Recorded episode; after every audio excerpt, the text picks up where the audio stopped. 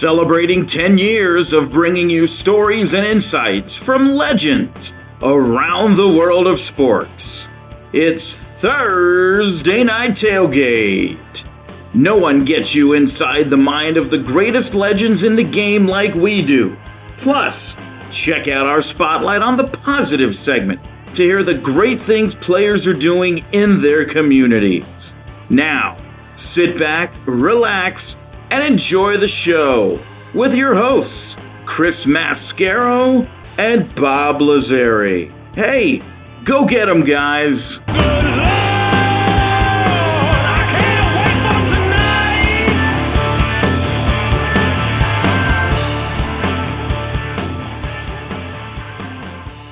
Good evening, folks, and welcome to Thursday Night Tailgate, where your favorite NFL legends live. Chris Mascaro and Bob Lazari back with you for the next couple of hours. So, like we always say, sit back, relax, let us take your mind off everything else going on in your life. Bob, happy Super Bowl week, my friend. How are you? You too, Chris. We finally got there, and uh, let the hype stop pretty soon, right? Indeed. I tell you, Bob, you know, I, it's hard for me to believe that we're at the end of another football season. That after Sunday, that's it, and we're you know we're on hiatus again uh, you know, for the most part for another six months until we get to you know July for training camp. Obviously, we have the the uh, the draft in April, but boy, it just seems like the season starts and it's over. It's that way every year. I don't know if it's because we're so excited for it to get started that it's like going on a trip when we were kids. And you're going to go on the va- the family vacation you look forward to it, you look forward to it, you get there, and then it's over in the blink of an eye. Sort of feels like the NFL season's that way. Yeah, it's a good point, Chris. I mean, it didn't seem that long ago where, you know, in August you put in your predictions and, you know, people ask me and I, it doesn't seem like it's been that long since I said I'm going to see, a, I, I want to see a replay of Kansas City and Tampa Bay, which didn't work out for me, but, um, you're right. I mean, I don't know how to explain that, especially now with the longer NFL season, but um, it does go by, Chris. February does get here quick. yes, it does. Speaking of going by quick, what do you think of that Pro Bowl, Bob? Was that an exciting game? Boy, that was just, I could go on like that for seconds. I tell you what, uh, it, it seems like that game is becoming less relevant every year. What do you think? Well, you know what, Chris, I, I can honestly say for maybe about the 20th year in a row, I didn't watch it. Uh, I, I'll look at some highlights and I saw some, I saw Mac Jones having a little fun and everything. But again, it's not, it's not a football game. It's an event. We've talked ad nauseum about it the last few years. You know, why do they have it? Um, when you can't have teams represent, uh, 10 players that are in Super Bowl, et cetera, et cetera, guys pulling, it's just such a joke. You know, why not just have a show where you honor the guys, you know, like an award show or something, right. uh, but don't call that football, Chris. It's, I mean, why not put flags and play flag football on the beach, like I said before? But I didn't watch it, Chris. I couldn't even tell you the score. Same. I, uh, I I never turned it on. I ne- was wasn't ever interested to see what was going on. Like you, I tuned in, got a couple of highlights here or there, but it yeah. just it the, the game is becoming more and more pointless every year. I really hope they do away with it. Do something else, whatever you want to do. I've I've been in favor of a skills challenge for years. I used to love watching the the great quarterbacks of the 80s when they were you know throwing at those uh targets that were moving across the field and and that sort of thing. So I'd rather see them do that. And to your point, you know, have a nice ceremony, talk about the guys, you know, the season they had, and give them a whatever you want to give them. But the, the play of this game to me is just ridiculous at this point. I'm with you. Bob, is this a, a Super Bowl you're excited to watch coming up on Sunday? I know for myself as a Steelers fan, the thought of the Bengals in the Super Bowl is disgusting to me. I, I, I, I got to watch the Bengals in the Super Bowl, really? Um, I'm happy for two of my best friends that are both Rams fans. Our announcer Joe Lajanusa, another one of my best friends, Bob Andriano, big Rams fan. So I'm happy for those guys. But uh, wanted to get your take. What's uh, are you excited about this game? Well, you know, for every Super Bowl, Chris, I think if you're a uh, you know a, a pretty diehard football fan with not a favorite team, and and that's where I would fall into. I think every game is is uh, you know you look excited. You know, it may not be the game that the networks wanted, not the teams that I picked for the Super Bowl, but you you got to give credit to the teams that got there, no matter how they fought their way there. There's always a, a you know nice storylines in it, and, and guys getting there. So, you know, I mean, it's uh, you know, you tune it, you tune it on, and whoever wins is going to be the world champion. So, I mean, it is it is pretty. I do get excited, Chris. I just get turned off by all of the hype and everything. So I have to be kind of resourceful on Super Bowl Sunday. I do not turn the TV on until 6:30. And then uh during halftime I'll shower, shave and maybe take a walk. And see because it gets all it's all about football to me and I usually time it pretty good. And uh, at the end I'll just turn it right off too. I mean, I saw what I wanted to do. I don't need all the storylines, the you know, the awards. I don't need any of that. Just let me watch the game and appreciate it for football.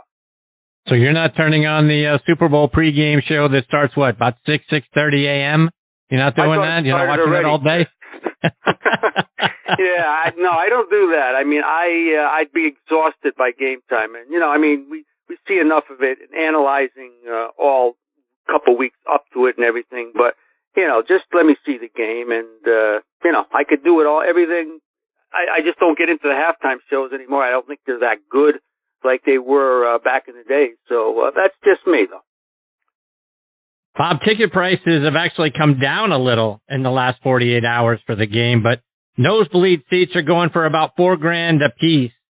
So eight thousand uh, dollars for you and a family member to go watch uh, ants run around on a field from you know about forty thousand feet up.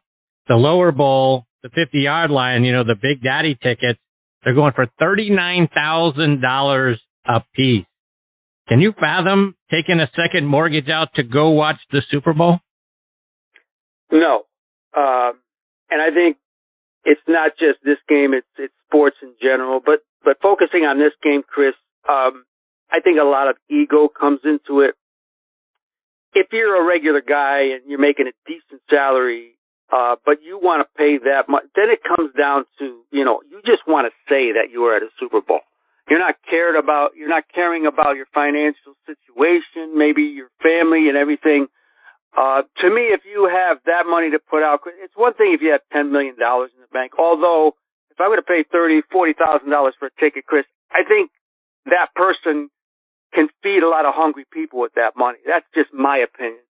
But, uh, and that's not the person paying for its fault. But to get, to charge those kind of prices, and we've talked about it all the time up here at Yankee Stadium, Chris. I mean, you got to think of, you know, giving up a trip to Disney in lieu of going to a Yankee game. That's how insane it is here. Uh, it's been like that for 10 years or so at least. I have friends of mine who have young kids who uh, can't go to a Yankee game. Uh, they have to say, you know, should I make my mortgage payment, like you said, or should I go to the Yankee game, or can I go to Disney? It's that crazy, Chris. Uh, so that's what really turns me off about this. I try not to read too much about it, but it is eye opening when the numbers that you sent me were uh, were published. And uh, again, if you have that kind of money to throw away, why don't you throw it on something that's uh, more beneficial to mankind? Indeed. Bob, looking back over the previous 55 Super Bowls, do you have a favorite? Is there a game or two that uh, you look back on and say, boy, that was that was great. I enjoyed watching. Well, you know, when we're our age, Chris, um, you know, I've seen more than 50 of them. Uh, and obviously there's been so many good ones, you know, but number, I'll just throw a few at you that, that stood out to me. Number one, the first one I can remember, and it's probably, it changed the history of sports probably, was Super Bowl three.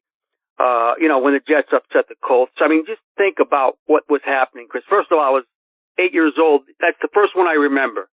And I remember my father, you know, talking about this guy in the Jets with the white shoes and the Colts were supposed to murder him by 20 points or more. And my father kept saying to me, Bobby, just watch that guy with the white shoes. He's a good, he's a good player.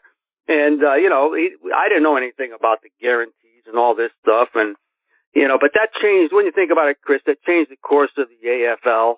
Uh, you know, who knows if, if the Colts had blown them out? I mean, who knows if the AFL would ever really gotten on the map and taken a stronghold, stronghold. So, I mean, to me, the first one I remembered is one of the most important sporting events in history. Never mind uh, great Super Bowl, but of course, 13 Super Bowl 13. You remember it? Steelers Yeah. Cowboys. You know that was the steel curtain doomsday defense. What a matchup! And you know it lived up to the hype. Chris 35-31. you look at the rosters now, looking back, Hall of Famers galore, and MVP is Bradshaw. That that stood out to me just because of the just the star power in it. And of course, um, you know, the Giants in Super Bowl 25 up here in the Northeast, that was huge. You know, the Bills were favorite.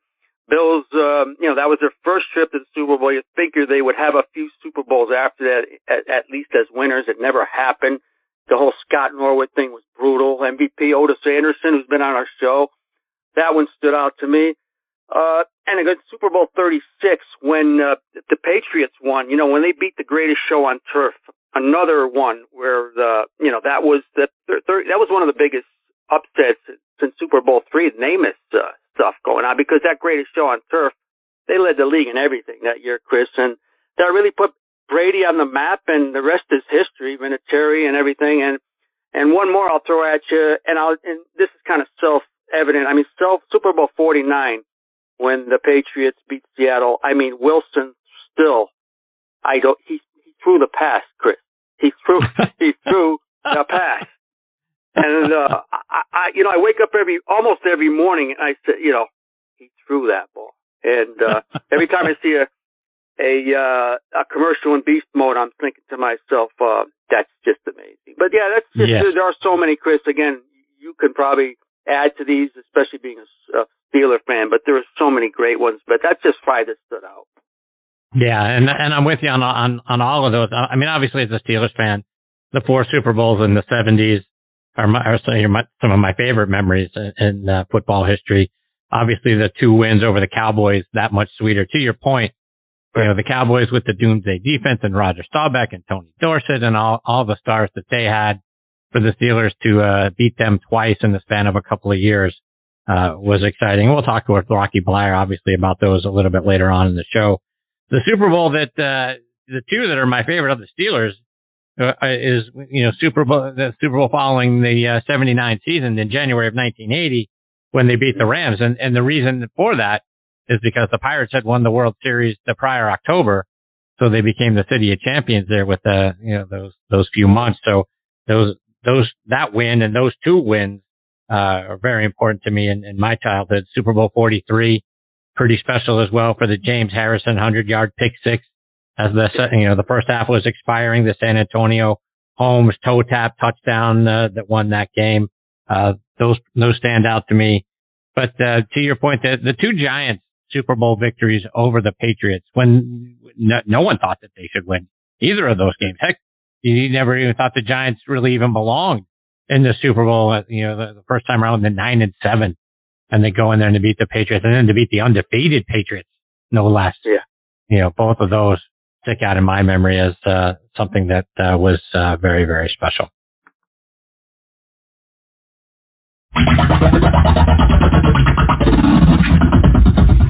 It's time for another edition of Bob Take. So, Bob, tell us what's on your mind tonight.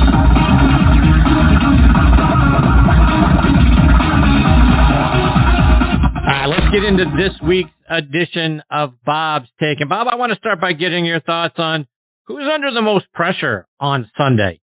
Is it the Rams with, you know, head coach John McVay and obviously Matthew Stafford finally getting an opportunity to play in the postseason, uh, at least get some wins. I think he was in the postseason a couple times, but lost in the first round. But you got McVay already 0-1 in Super Bowls from a couple of years ago. Matthew Stafford just celebrated his 34th birthday here this week on the 7th. So uh, his career is getting a little bit long in the tooth. Can't be that many more opportunities for him. So are the Rams and, and those guys under the most pressure? Is it Joe Burrow? And we know he's only in his second year, but Dan Marino can tell you all about thinking you're going to get back several more times and it never happens. So in your opinion, your take, who's under the most pressure this week? I uh, I don't think there's any question the Rams are under a lot of more pressure, Chris. Uh, you know, being home practically as well, it's a home team. They're technically a visitors, I guess, but they're home. McVay to cement his place as a, you know, he's always talked about as an offensive genius and a great coach. Well, I mean, to, to really cement that he needs this win. Stafford was brought here to win. I mean, that's a lot of pressure on him in his first year, but still, uh, it is kind of a dream team situation.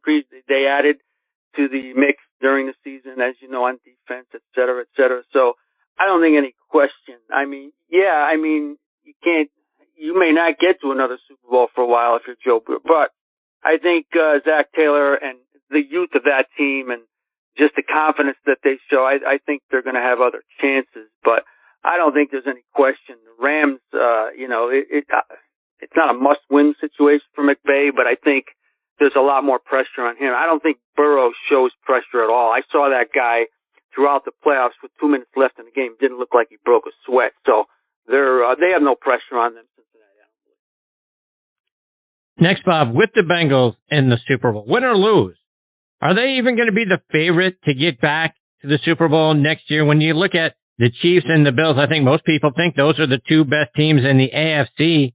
Would the Bengals even be the favorite in the AFC next year? Are they are they one? Are they two? Are they three? What are your thoughts on where the Bengals line up as a favorite in the AFC next season? It's a terrific question, Chris. You know, and not to cop out of this, but I think you're talking one A, one B, and one C because think about it. They're all led by great quarterbacks. It's all a question of what team in the off season tweaks their team uh, in the right direction. You know, they're obviously none of those teams are far away from winning championships, never mind winning their divisions or whatever. So I think, you know, there's, there's got to be some things on defense that the Chiefs need to do. Will they address that? Most likely. Bills, I mean, you know, disappointment because uh, that team, you know, probably should have gone farther. And the Bengals, you know, here, depending on what they do here, Chris, um, you know, I think they're only going to get better. You know, it's not like they're going to disband. After, there's such a young squad, young coach. Um, you might have to give the Bengals. I mean, dependent. They're so loaded with confidence right now. Um, and to get, they went farther than the other teams, and that's always going to be a little chip on their shoulder. So one A, one B, and one C. Put them in any order you want. One more, Bob. The NFL is going to play five games internationally next season. Three games in London, one in Mexico, and they just announced this week that they've added a game in Germany. How long do you think it's going to be now before we have one or maybe even two teams in expansion in the NFL that are going to be there over in Europe? I think London is going to be, uh, I think that's a gimme, Chris, by 2025. I know that's the commissioner's goal. Uh, Goodell wants that. I mean, you know, and when the president, uh, the commissioner of the most popular sport on the earth and, and the money make, when he wants something, they usually get it. And, you know, when it came down this week that you know, all these teams are giving their marketing rights to uh, to different uh, countries. You know, you look under Germany and United Kingdom. United Kingdom got the rights for about seven or eight teams. Chris, you could tell what they're trying to do. They're trying to do that. Mexico is big too, uh, and Germany. Those three uh, right there have the most rights now. You know, with the direct access to the international market. So there's all it's already undergoing. You know, the marketing of it.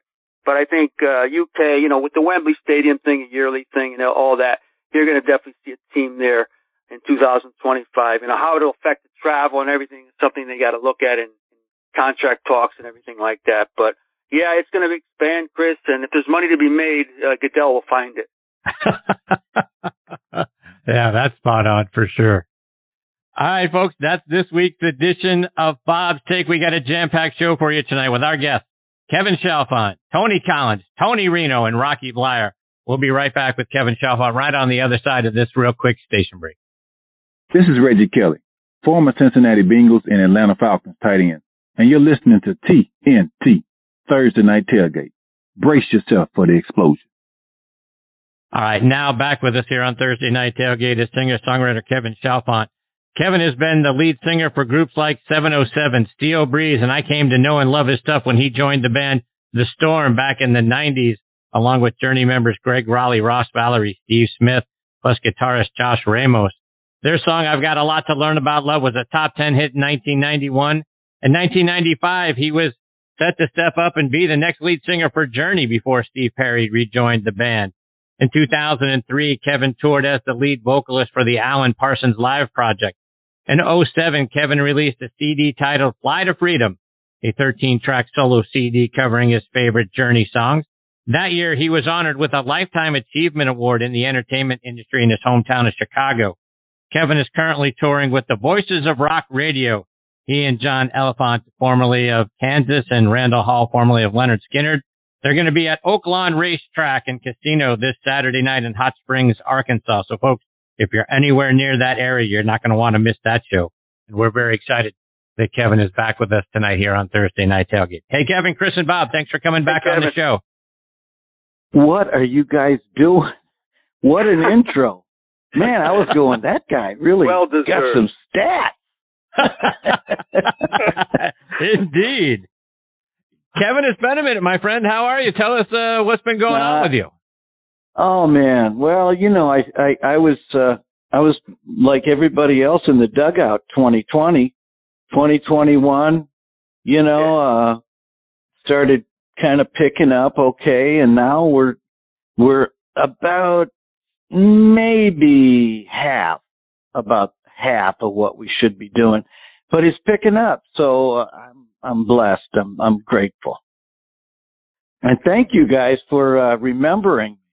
I'm over here, you know. we should never never it's forget cold. you, Kevin. You kidding it's me? cold over here, by the way. no doubt it is. Yeah. Kevin, talk to us about uh, the Chicago Bears. Are you are you happy that yeah, obviously the season didn't go well, but they've made some changes at head coach, made some changes at GM. What what's your opinion of what you're seeing from your Bears? It's like I don't know. It's either like a roulette wheel or kind of like um, a slot machine. You know, you, you're waiting for the right numbers. That's all I'm saying, dude. I'm waiting for the right number. you know what? I got to say, you know, I, you know, I, I had, I had some issues, and I kind of stepped back, stepped back a little bit, and I, I kind of felt like ah, a little bit of the heat was off, and so I, I, I was, I kind of got back into watching football again because you know I love the game, man. I mean, how can you not love football? You know, the the playoffs were pretty exciting. They were pretty Yeah. exciting. Um, man, uh, I got a lot of friends.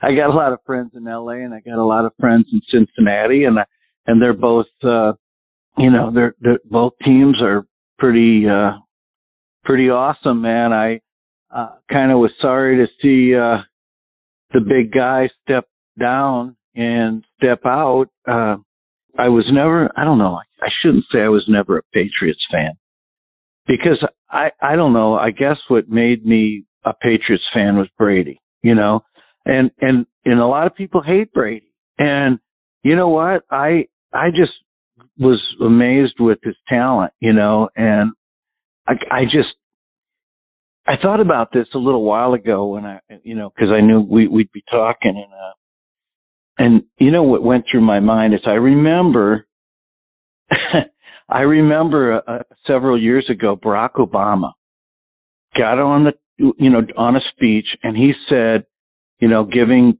kids, you know, some advice, and he said, don't ever uh, draw your inspiration from trying to prove someone wrong. And I was like, that ticked me off a little bit because I, I could tell you for a fact that Tom Brady has spent his whole career chapping the 49ers hide about passing him up. Mm-hmm. Okay. and he's got more rings than, than, than, uh, you know, Montana because of it. And he's, he spanked him hard. He's been spanking him for, for years. And, you know, I, uh, I, I love Tom Brady, and you know I I go around and around with even with my sons about it, you know. But you can't deny the man his, and you know at at the end of the season for him, you know, um, I thought, man, they they just you know he's always won because they've always had such a strong line, you know, protecting him, and I think he just kind of got to the to the place where it's like I, I I just can't worry about the front line anymore. I know I what I can do, but I think he just finally said, yeah, maybe it's time. And, and I I know he said it half-heartedly because I you know I I I don't think he really wants to quit. I think he's got plenty of winning left in him. You know, Right. um, that's n- that's not what you asked me, but that's what I'm telling you. Yeah.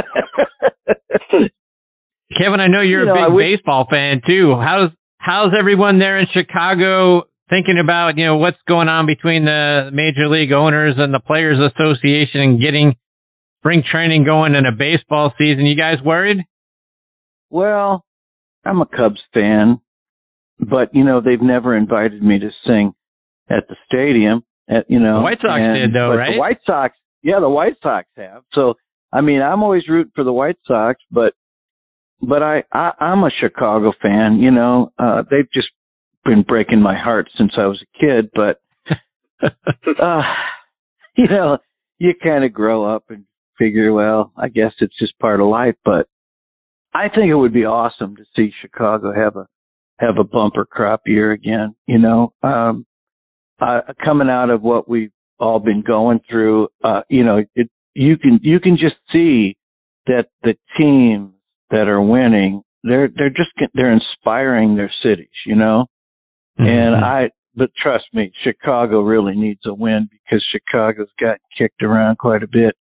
You know, I would say from within, you know, the mayor's office for one, and not to go political, but you know, it, it's been, it's been brutal. It's been really brutal and people just want to have their lives back and, and sometimes they can forget about all that crap if they just had somebody kicking butt on a team. So that's all. That's right. You know, Bob, any, questions any for team. I don't care. Girls softball winning that would would help. You know.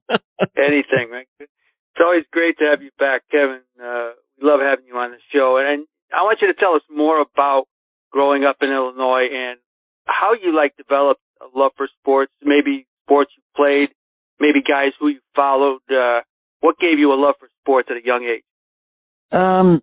Well, I did play a little bit of baseball, but uh, you know, I I was never one of those grand slammers, man. I had I had buddies that could just you, you could throw them almost a dirt ball and they'd put it over the back fence, you know. And I, I just baseball was fun to play with my buddies on at, just at a park somewhere. But when when it came down to the game, Ah, I couldn't handle that pressure, man. You know, it was just that's not what I was wired for. But I did play basketball, at least in, in when I was in elementary school, high school. Here, here's what happened to me. I was like a normal sized kid when we were all real young. And then we, we had like, like we broke for summer vacation. And when we came back, everybody grew about two feet and I'm still the same height. I think I've been about the same height since I was about, uh, you know, a freshman in high school. So sports, I shifted gears. I thought, okay, well, my brother was, was a musician and, and, and, and he, he, uh, he, he was a good swimmer, man. He went to state and all that kind of stuff. I was just, I don't know. I love sports, but I was never really like one of those jocks that like could do, do it all. I, I, I was a supporter of those who did, you know? I, I find it ironic, Kevin. You know, you can't handle the pressure, but you can sing in front of thousands of people, right? So, you know, it's, Well, uh, I know, guess it's how you look at let it, right? yeah, I, I, I'm, I, I kind of been blessed, you know, I, I'm, you know, I'm, I, I'm, I humbly say this, that, you know, um, I used to, I used to work really hard at it and I wanted to, you know, have something and everybody kept telling me, oh, you kind of need to get your own style and stuff. And it's a hit and miss thing. You're, it really is not just with songs, but it's with performances. So I try to just take care of myself. I don't, I don't kill myself with alcohol and drugs and all that kind of stuff. You know, I try to, I don't even want to go in a dusty room. You know what I'm saying? I just, I, I'm serious, man. It's temperamental. So I, I'm, I, I, I just, you know, I, I want to work hard at it. And, you know, you guys mentioned John Elefante. Well, you know, John and I kind of hooked up uh, back here a few years ago and started doing some shows with other people. And we said, hey, you know, why don't we just do it? I, I had started a kind of an all-star band in 2008 called the Voices of Rock Radio. And John and I kind of started partnering on that. And I'll tell you what, uh, when you're singing in a room with John Elefante, that guy has still got his pipes like when he was in Kansas. And, you know, that you don't want to go on, on, you know, with on the same stage and suck. So you, you know, uh, I I don't know how these these athletes view it, you know, because I don't have like a whole team of of you know bloodthirsty people looking at me, uh, you know. So my job, I don't I don't know.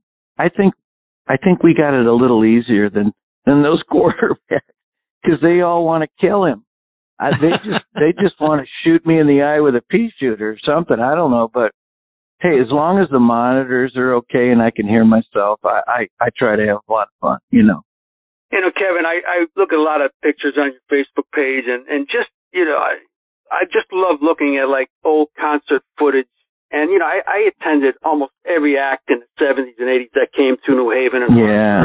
I would be sitting close to the stage. You know, I'd have people get me tickets, and I was just amazed how warm it can get in there. And then when you're under the under this, and how how these guys sweat and perform for two and a half hours. Do you do you can you uh, relate to how hot it can get? Some of these guys were just drenched, and we know they're not. A lot of them, Kevin, aren't drinking Gatorade. They're drinking a little bit stronger that might dehydrate you. So I mean, yeah. talk about that experience. It's pretty wild to me. Well, it it used to be like that, Bob. It used Yeah. to be. We were. I was just talking about. I did a show uh last week, uh, actually, in a in a in an old AAA baseball stadium down in um, uh, Melbourne, Florida.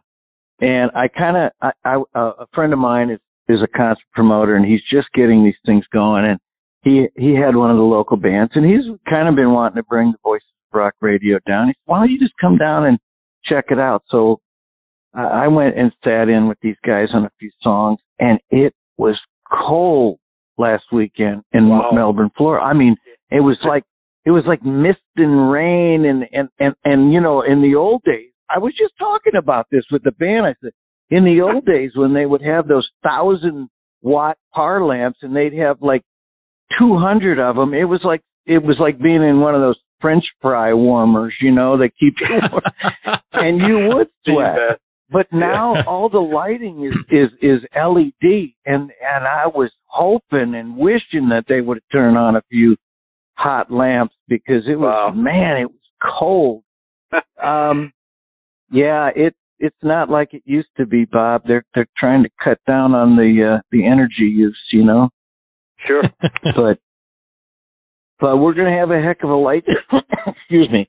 we're gonna have a heck of a light show on Saturday night. You, you mentioned the Oaklawn uh, racetrack and casino. It's a man. It's it's going to kick butt. Brand new. This is a brand new casino. It's, but it hasn't been open very long, and and there haven't there really hasn't been a lot of uh, acts in there. And uh, a really good friend of ours uh, just hooked it up for us, and so we're we're really excited about it. You know, and I have family there. I'm going to have some my my uh, my brother's uh, goes on vacation to to way down south to the border uh, in Texas, and he won't be there, which he was really really unhappy about. But his his son and wife and you know my nieces and stuff. I'm gonna have a little bit of family, and my my music attorney's coming. He's he's driving from Nashville, a little getaway. So I wish you guys could make it out, man. You'd Yeah. love this band.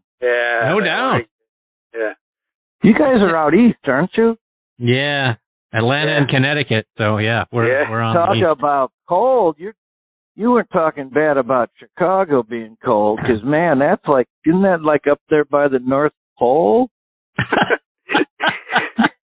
New England can be like that, Kevin. You know, we've had uh, temperatures in the teens a lot of this winter, so uh, just just about getting to spring. You know. Yeah. So you guys never said a single word when I was talking about Brady. Didn't say anything. Why is that? Can I can I interview you guys for a minute? Why did you not say anything? Come on, I know. Well, Kevin, I'm I'm up here in New England, and and for years and years we just got used to it. You know, he, he was a staple. Right. I, I think people didn't like him because he won too much. That's that's that's He did? basically it. Hundred percent. That's right. Right. Hundred percent. Yep. Well, so did you guys get upset when he decided to go? I was surprised. I Did got to be under- honest with you, Kevin. I, I, I expected, you know, when it was time for him, like we knew, you know, I'm a Steelers fan. So, you know, least Roethlisberger gave us a, a few weeks notice. that this was going to be it. And I think we all knew at the beginning of the season, Yeah. really, that it was going to be it. That uh, his body had Yeah. given out, and it was time for him to move on. Yeah. But to your point, with Brady, we there's no sign that this had to be it. I mean, it- obviously, look, you want to go spend time with your family and and, and kind of shift gears because you've you've won everything, you've done it all, you've got nothing left to prove. You know, God bless Right. go be with your family, go go do all those sorts of things. But we really didn't have any warning that this was going to happen. So I was sort of struck, if you will, like, wow, this is it? Oh, okay. Um, I expected Well, it to go on think- for a while longer. I mean, this this this went through my my mind a few times. Like, do you think that, like, maybe he just wanted to prove himself to himself, like, hey, I can go do this with another team, or, you know, and, uh, like he challenged himself to like, I'm going to go and and and I have to prove myself that it wasn't just because I was in New England. I, I need to know that I can do this on my own, or not on your own, but you know what Yeah. I'm saying. I mean, Right. uh, Belichick, right? Right. right? Yeah. Bec- I think that you was know, a huge part of it. Yeah, and and and he did it, and of course you have to test the water. Can I do it twice? Can I do it three times? That's right. well, you know, I don't know, man. You, you know, it's just you know, and and every time I get on your show, I I like to sit and listen to the people going on before me because they really know about what's going on in sports and. And you know, it still baffles me why you guys would call me about sports. because because even though I love it, I'm like, I don't know, man. I I spent so many hours of the day just, you know, working on gigs and shows and this and that. And uh I, I don't even spend that much time on music anymore. I used to be in the studio working, producing and all that. And you know, uh it's just in the last couple of years all of that has changed. It's like, okay, now I'm just focused on how do I make a really great show. I got to pull off a great show. We've got a really killer band. Um, you know, I mean, we, we, we, we've been, we've been really building this thing. And, uh, so it's, you know, it's just, it's sort of like a sport to us. You know, we don't want to go out there and reek. We want to, you know, we want to cover the bases and stuff. So, um, and, and thank you guys because, you know, you, you, you, you, um, you always show an interest in my music and and even even sometimes when i'm even when i'm not like you know uh, uh busting my way through traffic like i'm in a race or something i i'm just you know i get into that daily grind of music you know? And uh and you guys have been very kind to me. I appreciate that. Absolutely. Kevin, couple more before we let you go, but um, I got to be honest with you, as as a huge Journey fan. I mean, and I, and I love the Journey experience that you put together, and obviously we're huge fans of of your voice and and the and the music Mhm. you've done throughout your career. But I remember a few years ago when when Journey got inducted into the Hall of Fame, the Rock and Roll Hall of Fame Mhm. there was there's sort of that famous story of Steve Perry and Neal Schon getting together and you know we need to have coffee sometime and all that sort of stuff. Right. Um, but I'm I'm sort of I've been wondering ever since I started listening to all of all of your journey covers. Why hasn't Neal reached out to you? Why hasn't there? You know what, Kevin? You and I need to have coffee because we we've seen we've seen Steve Perry Yeah. have voice issues. Looks like Arnel is starting to have voice issues. It seems like you were a natural fit to go fit right back in there. Why hasn't that happened? Well, if you ever figure that out, I would love to be the first one to know it. But you know, I mean, listen, I I've always stayed friends with them, and you know, I've always tried to support their their music because you know, I figure if their music's winning, I'm winning as a, as a as a result of it because uh, I've been blessed to kind of be associated with that family, and you know, our our we we we all kind of shared the same manager, Herbie Herbert, and he just passed away a while back. Um, and uh, you know, I uh, just you know, it, it's family, okay, it's family, but also it's business, okay. And I don't know.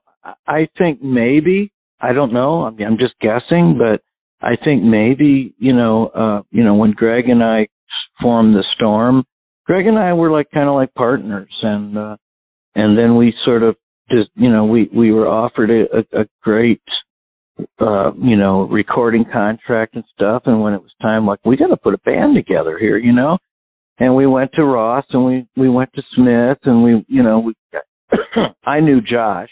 We brought Josh in to play on some of the demos and and and you know great great guitar player and uh you know I don't know. I think I think really Neal and John they you know they're the they're the the big cheeses man. They're the bosses. And uh uh one thing that Herbie kind of taught me is you know he asked me one time he says uh hey Kevin what, what do you think my impression and my what's my definition of a successful musician?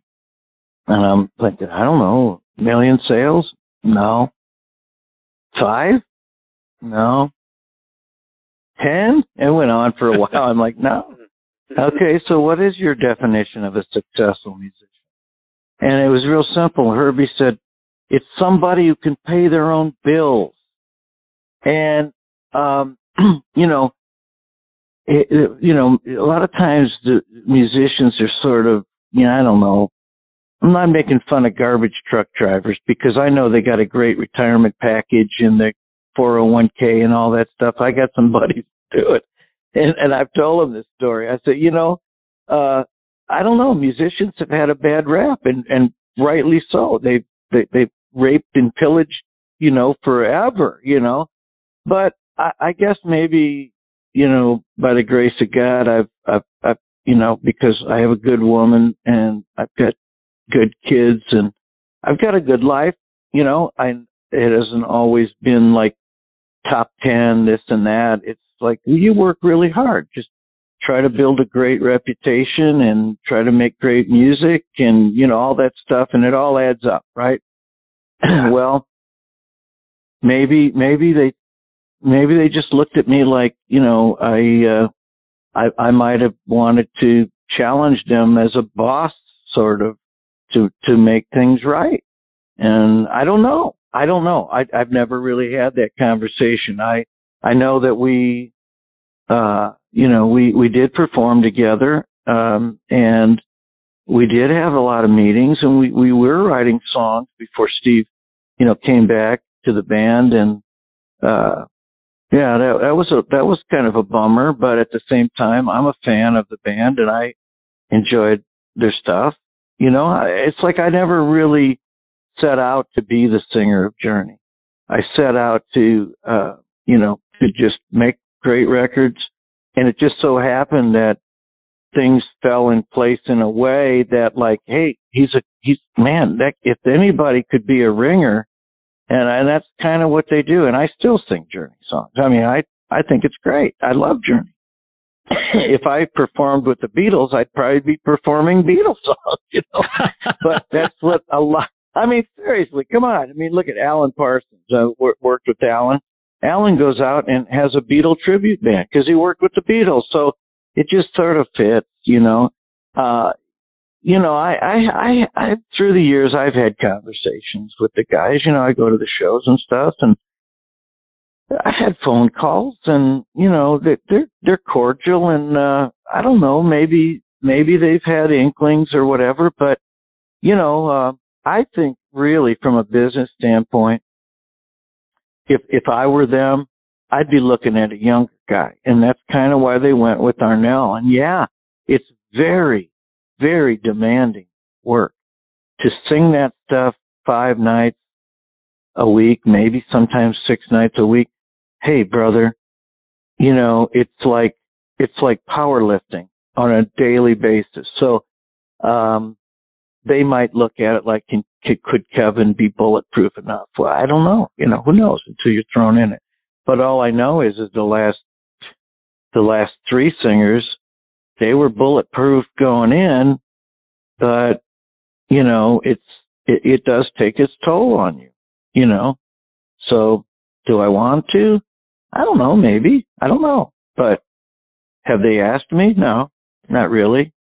Um, as time went on through time, I've kind of been teased a little bit about it, but no, I never really, really got the, the, the dead on, hey, we want you to come out and do this. And, you know, they're stacking the deck to make whoever's in there a little better. I mean, I don't know if you've been to the show lately, but they've added extra musicians who are great singers. So who knows? Maybe, maybe one of those guys are going to, you know, learn the system and step forward. I don't know, but I know that they have, they have really great singers.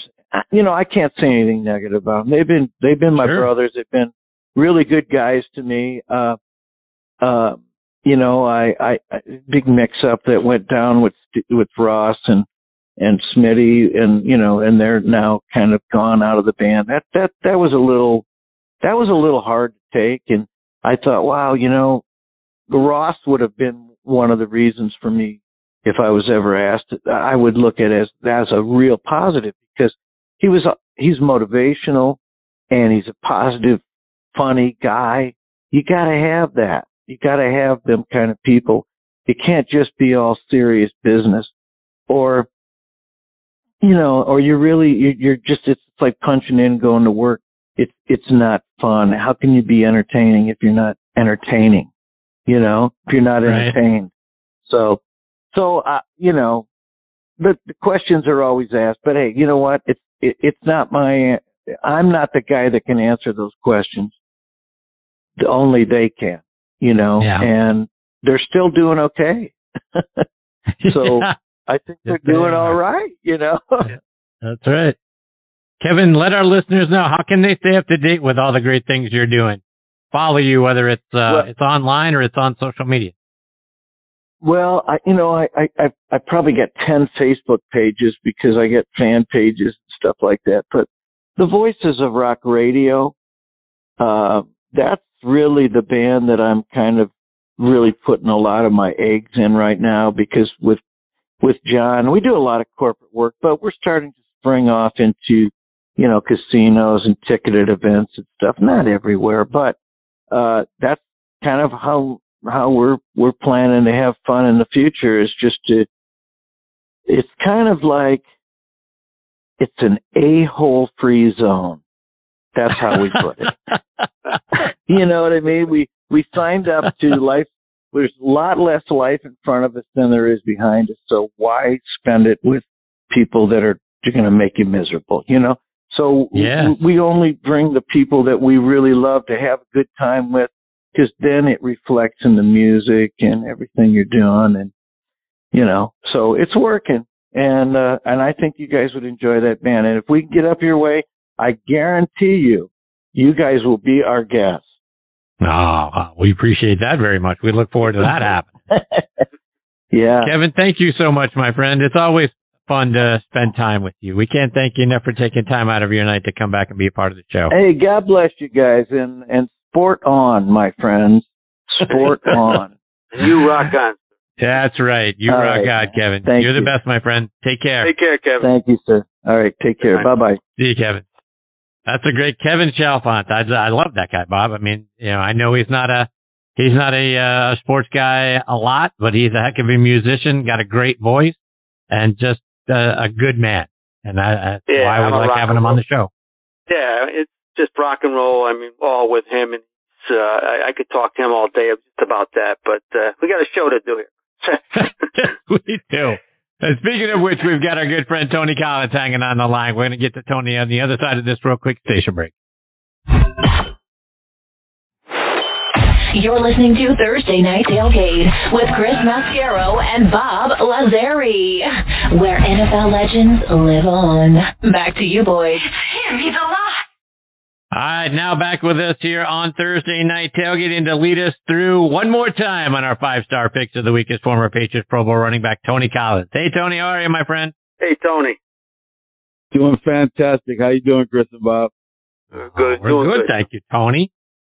So, Tone, before we get to our Super Bowl picks, we're, going to wait uh, a little bit on that. I, I want to kind of refresh everybody's memory about your Super Bowl experiences. T- take us through what was it like for you guys? You know, here we are. We're just a couple of days away from the game. So three days prior, what were you guys doing? Were you guys practicing? Were you out there in pads? Were you watching film? How did you guys prep for the last three days? So, so our Super Bowl is in New Orleans. So it's, it's, uh, my, my first time going to New Orleans. So, you know, I'm pretty excited. You, you hear about it and everything. But, uh, uh, three days before the Super Bowl, yeah, we, we would have meetings in the morning. We go out and practice. Uh, just, just, uh, the, the shoulder pads and, and, and helmets, uh, on that, on that third, that, uh, the third day. Um, so we go out, practice, come back in, uh, uh, maybe have a meeting that night. Y'all have, you know, go at, when you, when you, when you get back in, um, probably around three, three thirty, four o'clock. So you're on your own. Uh, do what you want. You, you know, you go out to dinner because you, you know, you, we're, we're, we're, you know, we got our wives with us and everything. We're staying, we're, we're, we're also staying in the same hotel as the, as the Chicago Bears. So we're all staying in the same hotel. And wow. so, uh, yeah, huge hotel. I can't remember the name of it, but, um, so, so, you know, so we have curfew. So, you know, you go out, you go out to dinner, you know, you go out on the strip or, you know, go, go see some sites or whatever. And so we have that. So our curfew was, uh, 11 o'clock every night. And so, um, so we know we have to come back in at 11. As we are coming in, uh, for our curfew, the Chicago Bears are going out. so, and that, and that's the, that's the, and that's the whole week. That's that, that's that whole week we we were there because we're, we're all staying in the same hotel. But, uh, you know, it, it was a lot of media, more media, uh, than, you know, uh, before, before any other game, of course. Uh, uh, not as much as it is now because of, of, you know, the, you know, because cell phones and so much, uh, so much stuff that they have now that they didn't have in 86. But, uh, you know, it, it was, it was a game that, you know, you, you, I, I remember a, a few nights just sitting in my hotel room and, and thinking, you know, man, this is the, the game that you've been dreaming for all your life played in your backyard, uh, a thousand times. And, and you know, it, it gets really exciting, man. But I tell you, the, when kickoff time came and, you know, you, you're in the game, it, it was just like another game then. But, uh, just the hype before it. I mean, there's so much hype now. I, I just can't imagine, uh, uh, what these guys are going through and uh, all different, uh, how big social media is right now. It's, it's, it's gotta be crazy. Um, cause I, I felt it was crazy for us because, you know, you, you walk back to the hotel room and you got reporters trying to talk to you. Uh, what, what do you think gonna happen? Blah, blah, blah. And, you know, you just, you just, you know, you just, you're just not used to it. But all in all, man, one of the, uh, the greatest experience I've ever experienced in my life. Even though we lost the game, um, it, it was, it was great getting there and great to say that, you know, we were the, uh, first Patriot team to go to the Super Bowl. Tony, you talked last week about how Raymond Berry kept you guys pretty secluded from the media and everybody else prior to the AFC championship game and got you guys off in a small town well north of Miami. How did he keep you guys focused and, and more importantly, out of trouble around the Super Bowl being in New Orleans where there's trouble on every street corner? was one of the things. You know, you don't, you don't want to miss curfew because that's a, that's a big fine. You know, you know, you're not, you're not trying to lose any money, but, uh, I, you know, we, we, we, as a, as a group, man, we were pretty focused coming into the game. You know, we, we never went into a game we, we, we didn't think we were going to win. Um, but, uh, just the, you know, the hype. I think one of the things that, that helped us a lot too, you know, you have your wives there and, you know, you, and a lot of, you know, a lot of guys are, are, you know, with, you know, Robert Weathers and his wife and my wife were, were really close. And so, you know, we, we, we just spend time together as, as, as a family, uh, really.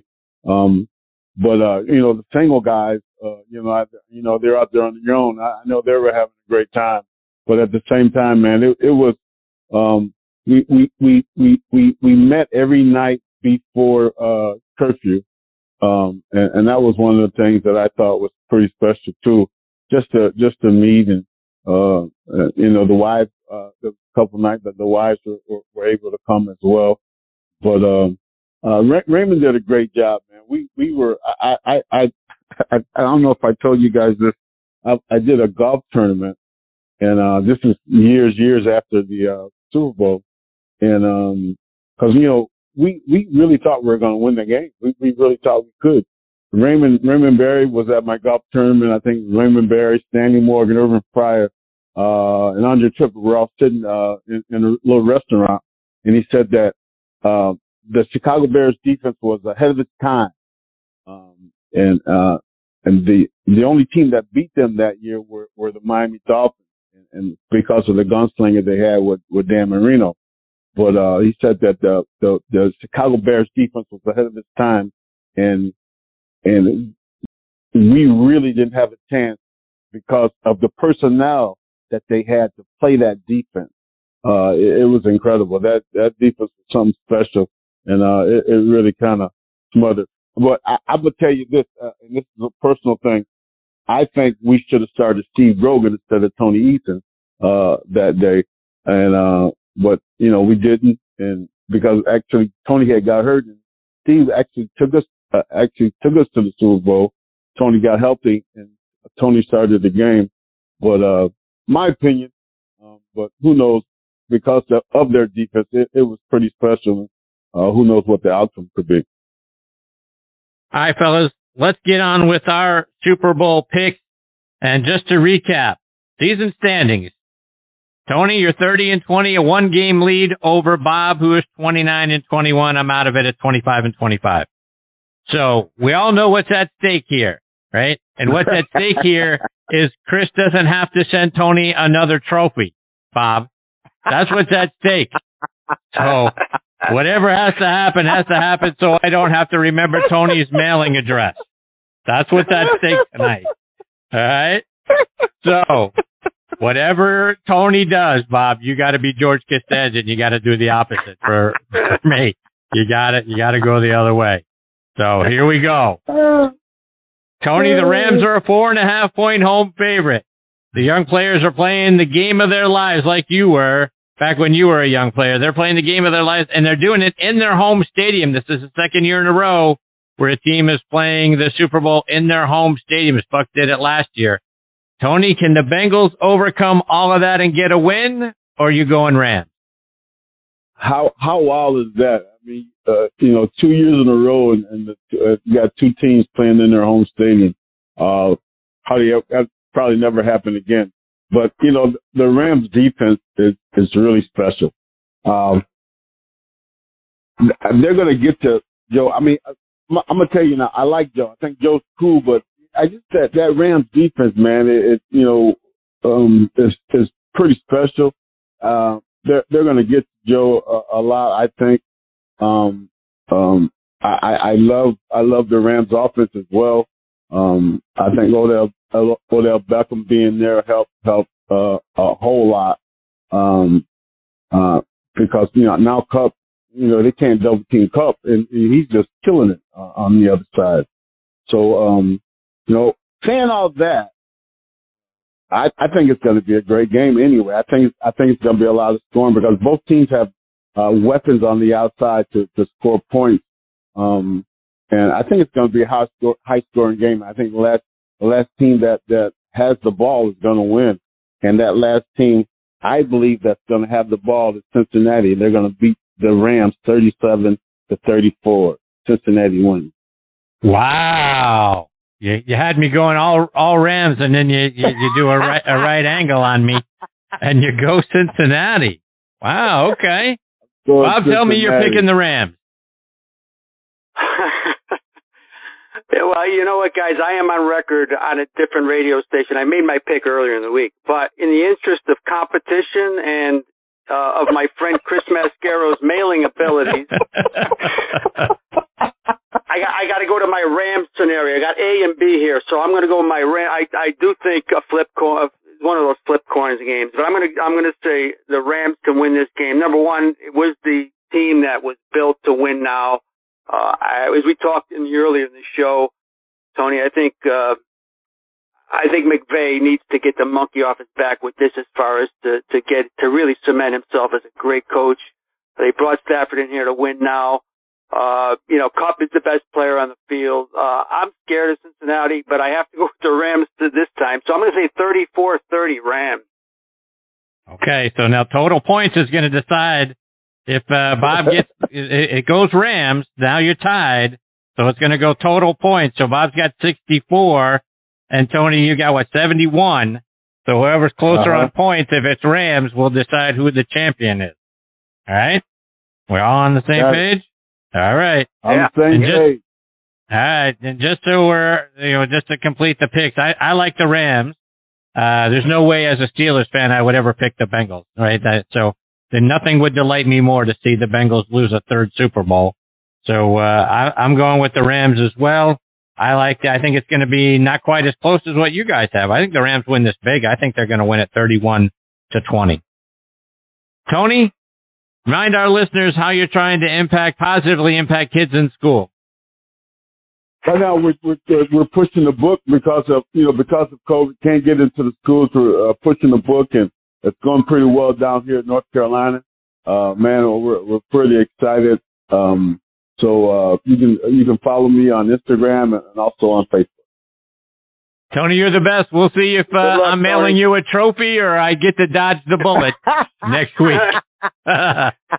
You take it easy, Mail, Tony. mail my trophy to me, man.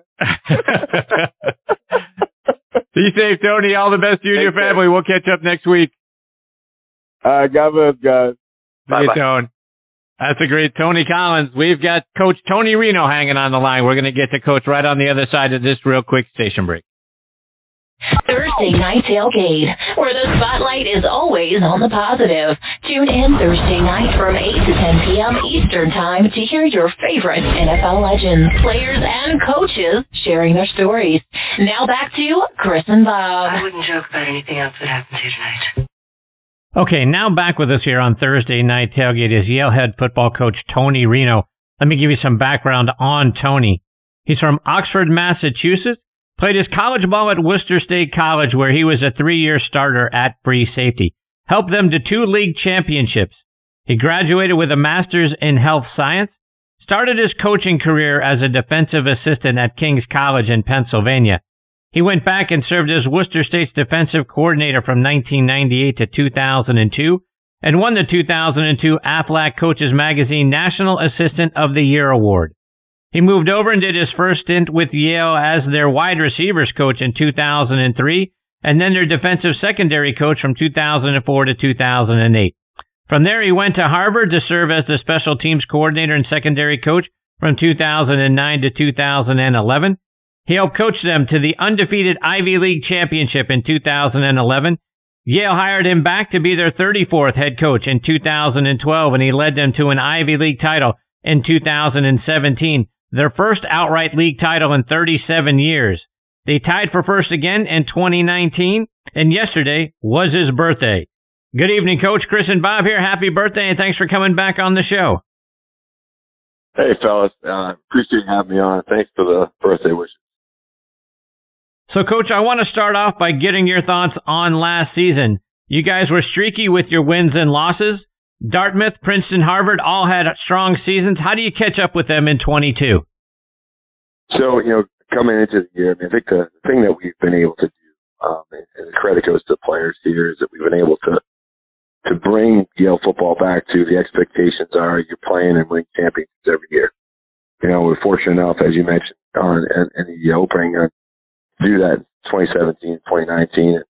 I mean, that's our that's our expectation each year. Um, and you know, it's a lofty one, but that's what we feel football should be. And last year was, you know, was not was not up to that level. You know, uh, we were as an average season um, for us, but there was a lot of growth in it, and um, very excited about where we're headed from here. Um, I do think we return, as as a lot of you know, teams do, we return a, a really strong nucleus, and we've got some strong. Uh, we, we've had some strong performances so far in this off season by a lot of guys who played a good amount of football for us, and we've got some great leadership in senior class. And just really excited for this team. Um, team's getting closer by the day and really focused on winning moments. And, um, you know, I think we've got a really good, a really good start to the 2022 season and was excited to see these guys go and, and see them improve each day. And Tony, how do you go about finding the kids that are not only great athletes, but the kids that also academically fit the profile for the school?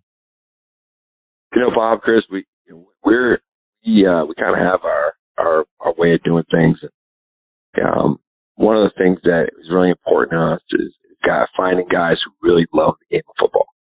Um, you know, we might give an inch or we might give a step or we might give, you know, a little bit one area that, you know, may not equate to four stars or, five stars or three stars, but, um, what we've had success with and we've won championships with is we find guys who love it, you know, who, who it's their passion, um, who, you know, couldn't imagine playing, going to college and, and, and getting education without playing division one football. And that's what we look for. It's really, it's really a hard thing to find in a sense where, you know, you, you kind of have to turn away some guys that you might have a question about of, of, you know, how serious are they about this great game. But, um, we've, you know, we, we've, we've had a recipe here and that's what we're looking for. And, you know, as you added, they, they've got to have the academic credentials as well. Um, so I think our staff does a really nice job of, of really turning over rocks and finding that needle in a haystack to, make sure we find not only the right guy that can that can play ball at our level, but the right one that can fit our culture and what we're looking for. And Tony, talk about the rigors your players go through first and foremost to stay up to date with their studies, but then also practice and be in the weight room and, and do the things they need to do to be successful football players. How do they go about balancing those two things out? You know, it's it's pretty interesting. Uh, um, I I say it because I think a lot of a lot of folks don't quite you know quite think about it. So we spend the same amount of hours in football that the University of Alabama, the University of Georgia, you know, and so on does. Um, our kids are Division One football players, but the difference is um, that they've got to they've got to handle the rigors of uh, of an Ivy League school and arguably, you know, the greatest school in the, in the world. Um, and you we've got we've got just uh, just the same percentage of guys that are in engineering that are in pre med or pre law that are economics, architects. Um, it's not just like our guys are, are finding the, the, uh, the easiest, quote unquote, easiest, uh, major at, at a school like Yale. They're, they're doing everything. Um, so, you know, one of the unique things about Yale when we recruit players, you can actually come here, play Division One football, and be an engineer. Um, you can go to med school. You can be an economics major. And there's very few schools in the country that can do that. So, um, you know, I, I give a lot of credit to our players and, and our university for setting up a structure and a model to where if students can do both things and, and do it at a high level. Bob, questions for Tony? Yeah, Tony, thanks again for coming on. We we enjoy you coming on each and every year, and regardless of the so-so season you had, it was a pleasure watching you guys play every week. But I wanted to get your opinion on the the Yale football has been in the headlines uh, this past week for a couple reasons. First of all, Mike McDaniel, class of 05, becomes the head coach of the Dolphins. You had some nice things to say right after he got hired. He was he was playing here before you got here, Tony. But just want to I want you to talk about your relationship with Mike and uh, what can we expect to him from him as a head coach. Sure, I'm really proud of Michael. Uh, as you mentioned, I, I came to Yale in 2003 and I came as a receivers coach, and Michael was a junior that season um, as as a wide receiver, and um, I mean, an incredible hard worker. I mean, I remember the first time I met him, uh, just was really really impressed with um, his presence and, and how really um, excited about football he was, and how he loved watching film, talking scheme, and talking uh, just the intricacies of of playing wide receiver, breaking down defensive backs, breaking down coverage, and, and, and doing all those things that, you know, really, you don't really find that many juniors in, in college are looking at. You know, they're trying to look at the, the small picture. Michael is looking at the macro and the, and the big picture of, of everything. Um, so, yeah, I was really impressed with that. And then working with him day in and day out, just a relentless, relentless hard worker. Um, in every he was one of those guys. was the first one at practice and the last one to leave. And, um, you know, I can just, I can, I can remember Michael just being there, you know, doing ball drills at the end of practice with, with anyone that would want to do it with him. Um, and more often than not, it was a guy named Chandler Henley who, who was our captain in 2006 and, um, they're close friends. And, and, and, you know, just being able to, to watch him grow as a player and, and being able to, uh, you know, to have him in my room, um, on a day to day basis is great. And we've, we've stayed in close contact and, you know, just, uh, uh, moving back and forth this week a few times. He spoke to our team last year and did an amazing job, just incredibly prepared. Um, so he just, you know, it's, he's just one of those guys who, you know, he has that, he has that ability to, um, be relatable to anyone in the room and also just incredibly bright in, in the realm of football. And also in the news, Tony, uh, you hired uh, Dennis Dottin-Carter this week, uh, last assistant head coach, co-defensive coordinator. I know he spent time at UConn. Incredibly intelligent man. Uh, tell our uh, listeners more about this. I know you're very excited to bring him to Yale. Yeah, sure, sure am. You know, we, uh, you know, I was very proud. Our second, our second head coach, um, left the staff this year. Joe Conlin went to Fordham mm-hmm. after the 2017 season, and, and Jordan Stevens who was our assistant head coach, D-line coach. He um, became the head coach at the University of Maine. Um, and when Jordan left, obviously he, he did an amazing job here. We were looking for, you know, looking for someone that, you know, that had his type of ability on and off the field and as a developer of young men.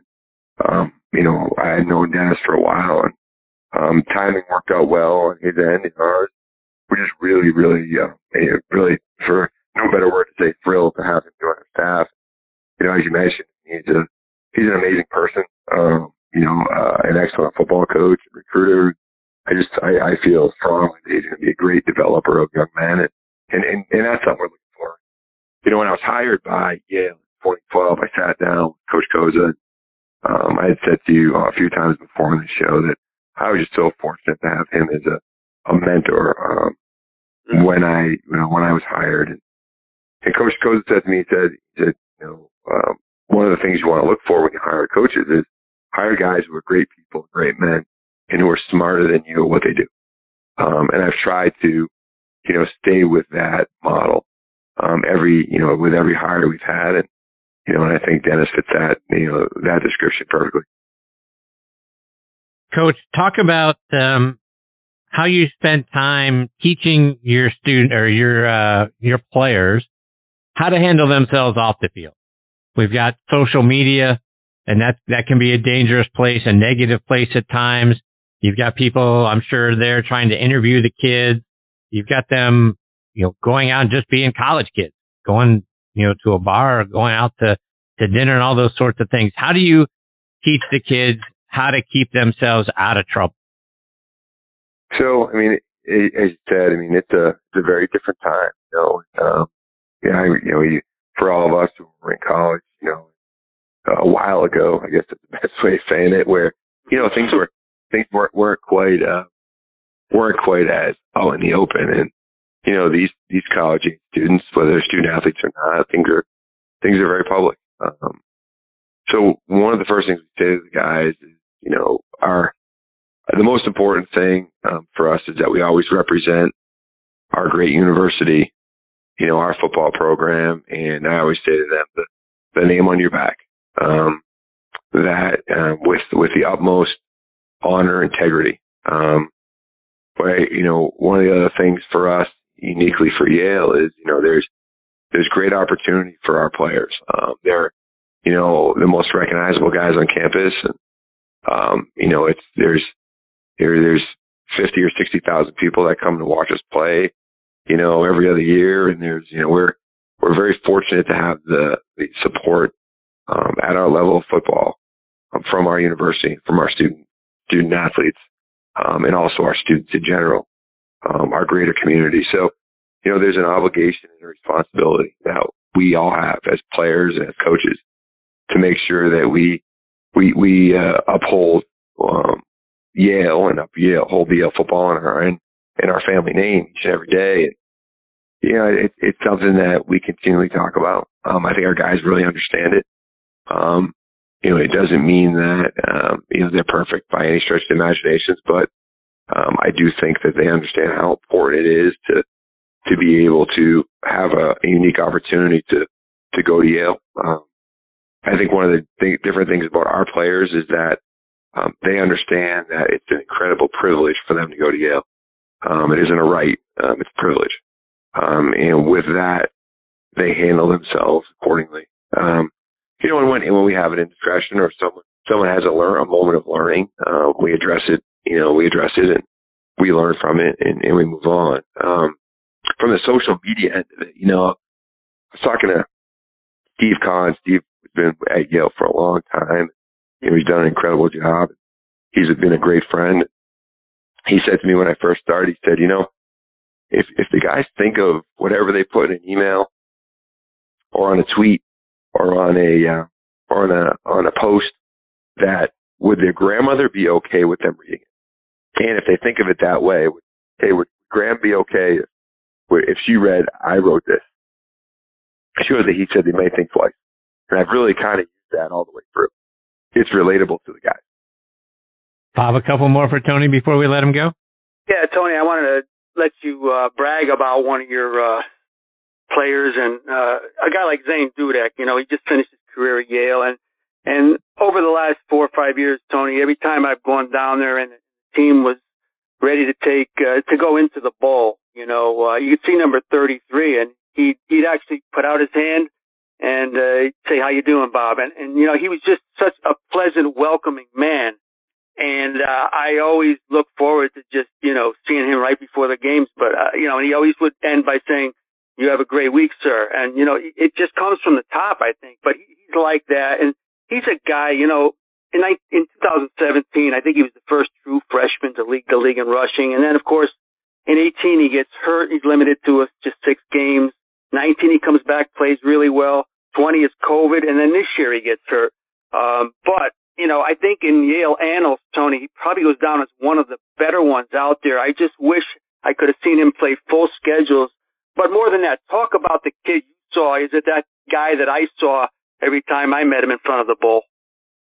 Well, yeah, you, what the how you describe Zane Dudek exactly how he's been every moment since I've met him when he was a high school senior at Armstrong High School in Kittanning, Pennsylvania. Um, incredibly respectful, um, you know, uh, a just a a real real great guy, um, and also, you know, a very driven football player, um, a, a very very bright student in the classroom, but just an incredibly respectful, incredibly uh, incredibly uh, gracious uh, person. And, and, and like you said, you know, Bob, he, I mean, gosh, I mean, I mean, he lit the world on fire in 2017 when he was healthy. I mean, he was running, you know, it was just when he was putting together his highlight film for the scouts. I sat with him and, you know, just watching him when he was healthy was just, I mean, it was, I mean, it was just, it was beautiful to watch him run. Um, and then what happened was, you know, he had the, he had the turf toe injury and you know, and, and he recovered enough in 29. He had you know, another really good season, helped us win an Ivy League championship, and then, like you mentioned, the COVID situation happened, and then you know this year he was we we were uh, young up front. He he was grinding it out with us, and, um, and then he was running a wheel route at UConn, and you know no one on him, and just broke his leg running running a wheel route on air. Mm-hmm. Um, and it was just you know it was tragic. Um, but you know, as much of it had pained him to, you know, really have another injury filled season. I mean, he was an even better leader, um, and, and developing our young backs and, and helping our guys and helping the old line develop and just being an incredible leader on the. I mean, just speaks volumes about him as a person. But, you know, as you said, he, he graduates as the, the, the, the leader in yards per carry. Um, yeah. so, I mean, he'll, he'll go down as a leader in yards per carry. And when you're talking about guys like, you know, guys like Dick Jauron and, and, um, you know, Tyler Varga, um, Mike McLeod, um, you know, just, just some, you know, an amazing, uh, amazing guys, you know, that, that did it while they were at Yale, Rich Diana. I mean, there's, there's, uh, you know, to be mentioned in that same conversation as one of the best that played at Yale. I mean, it's a pretty lofty, it's a pretty lofty group of guys. Last question, Tony. I mean, Nolan Grooms, he took over your quarterback duties a few games into the season as a sophomore. He had some rough games toward the end of the year, but this is a freakishly good athlete, tremendous baseball player before he arrived at Yale, a guy who can throw and run. Uh, tell us about his plans going forward. Yeah, we're really excited about Nolan. One of the things um, that really drew us to Nolan in the recruiting process was was his dual threat ability, and you know what we had with Kurt Rawlings was a guy who could the guy who could run and throw and who could you know uh, could get himself out of trouble, extend plays, and you know Nolan has that same ability. Um, as you mentioned, you know the end of the year wasn't quite as good as some of the games in the middle where he was actually conference player of the week in two of the the two of the five starts he had, um, and arguably could have been in one of the other ones, but he learned a lot near the end of the year. And um, you know, I uh, a lot of those moments, I think they're they're going to be as we look back on it. Um, you know, in two years from now, after he finishes, um, I think they're going to be really important moments for his growth and development. And, you know, he's a son of a coach, um, and a high school coach. And so I, I feel strongly that he's going to continue to grow and develop. And we're really excited about, about him and really excited about his future with us. And, um, I, I think we're going to see a, really good, you know, a, a, really good growth period for him this spring. And that obviously, uh, you know, a guy who's under center as a junior who's got five starts under his belt, which is going to be a great thing for Yale football. Coach, before we let you go, let our listeners know how can we stay up to date with all the great things that you're doing and follow the team, whether it's uh, online or over social media. Sure. Um, you know, I think the two best ways for us are, you know, some folks like to um, look at the website, um, YaleBulldogs.com. Um, it's just re- recently been it's recently been uh, not only updated but um, completely restructured 20, 2020. Um, and Mike Gambardella leads that charge. And then for us, really the, the best way for for for folks uh, to keep up with us is our our Yale football Twitter account. Um, and that's definitely the we have Yale football Twitter and Yale football Instagram, and both of those are um, you know, day in and day out, we're posting on those to to keep not only our our recruits and our alumni and our fans, um, all three entities, uh, really up to date with what's going on with the team. Well, Coach, we can't thank you enough for taking time out of your busy schedule to come back and be a part of the show. We wish you a, a heck of a lot of luck. We're obviously following you. Bob is there all the time. Uh, we hope everything goes well over the spring and the summer, and we look forward to catching up with you again next season. Great, Tony. Absolutely, guys. Thanks, Bob and Chris. Have a great night. You, you too. Thanks, Coach. That is Yale head football coach Tony Reno. What a great guy, Bob. Yeah, Tony. He's again one of the classier guys uh, you'll find. Not because I know him well, but uh, you can see what kind of program he um, he he leads, Chris, and that that program is in very good hands. Trust me. Absolutely. All right, we've got our next guest, Rocky Bleier, hanging on the line. We're going to get to Rock right on the other side of this real quick station break. Hear your favorite NFL legends sharing their stories and insights every week, right here on Thursday Night Tailgate with Chris Mascaro and Bob Lazari. Take it away, guys. locked. There's no way out. All right, now back in making his 12th appearance with us here on Thursday Night Tailgate, a Steelers legend, one of our all-time favorite guests and a member of our 2014 Thursday Night Tailgate Guest Hall of Fame class, Rocky Bleier. Let me remind you about Rock's background. He's from Appleton, Wisconsin. At Xavier High School, he starred in football and basketball. He was a three-time All-State selection at running back and won all conference honors at linebacker and defensive back. Played his college ball at Notre Dame where he helped them win the 1966 national championship and he was named team captain in 67. He was a 16th round draft choice by the Pittsburgh Steelers in 1968. During his rookie year, he was drafted into the army to go fight over in Vietnam he was awarded the Bronze Star and Purple Heart for being injured in the line of duty. Rejoined the Steelers in 71, and he spent the next two years working on trying to walk again and get his roster spot back. He was waived twice during that time. Came back and ultimately was a part of all four Steelers Super Bowl championship teams in the 70s. Retired after the 1980 season. And over the course of his career, he rushed for nearly 3,900 yards and added another 1,300 yards receiving scored 25 touchdowns and averaged 4.2 yards per carry. Rocky's been a great friend for a long time. He was the second guest ever on the show way back in September of 2011. And we're honored he is back with us again tonight here on Thursday Night Tailgate. Hey, Rock, Chris, and Bob, thanks hey, for Rock. coming back on the show. Gentlemen, thank you for having me. It's a pleasure always to do your show. So, uh, what a great interview. I enjoyed the part I caught with uh, um, uh, Coach uh, Reno, and uh, to, what a wonderful job he's done at Yale. Rock, I want to start our time with you tonight. I'm curious to get your thoughts. I mean, here, you know, Super Bowl time is a uh, obviously a time where we all, all Steelers nation remembers the the four Super Bowls you were in.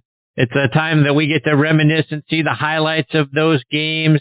Is this a is this a good time for you, or, or you sometimes guys like us ask you the, the same question? Boy, if I have to answer that question one more time, I'm going to go nuts. no, not at all. I, uh, you know, I I appreciate I, I the time, you know, and being able to talk about Super Bowls uh, and uh, reflect back on those years in the 70s, but you know, also reflect on those years since then, all the way through, and how important the Super Bowl is to those teams that are participating um, in that game. And you know, sometimes to us fans, we become hardened because we are uh, we're we're we're strong regional, or, or you got your favorite team.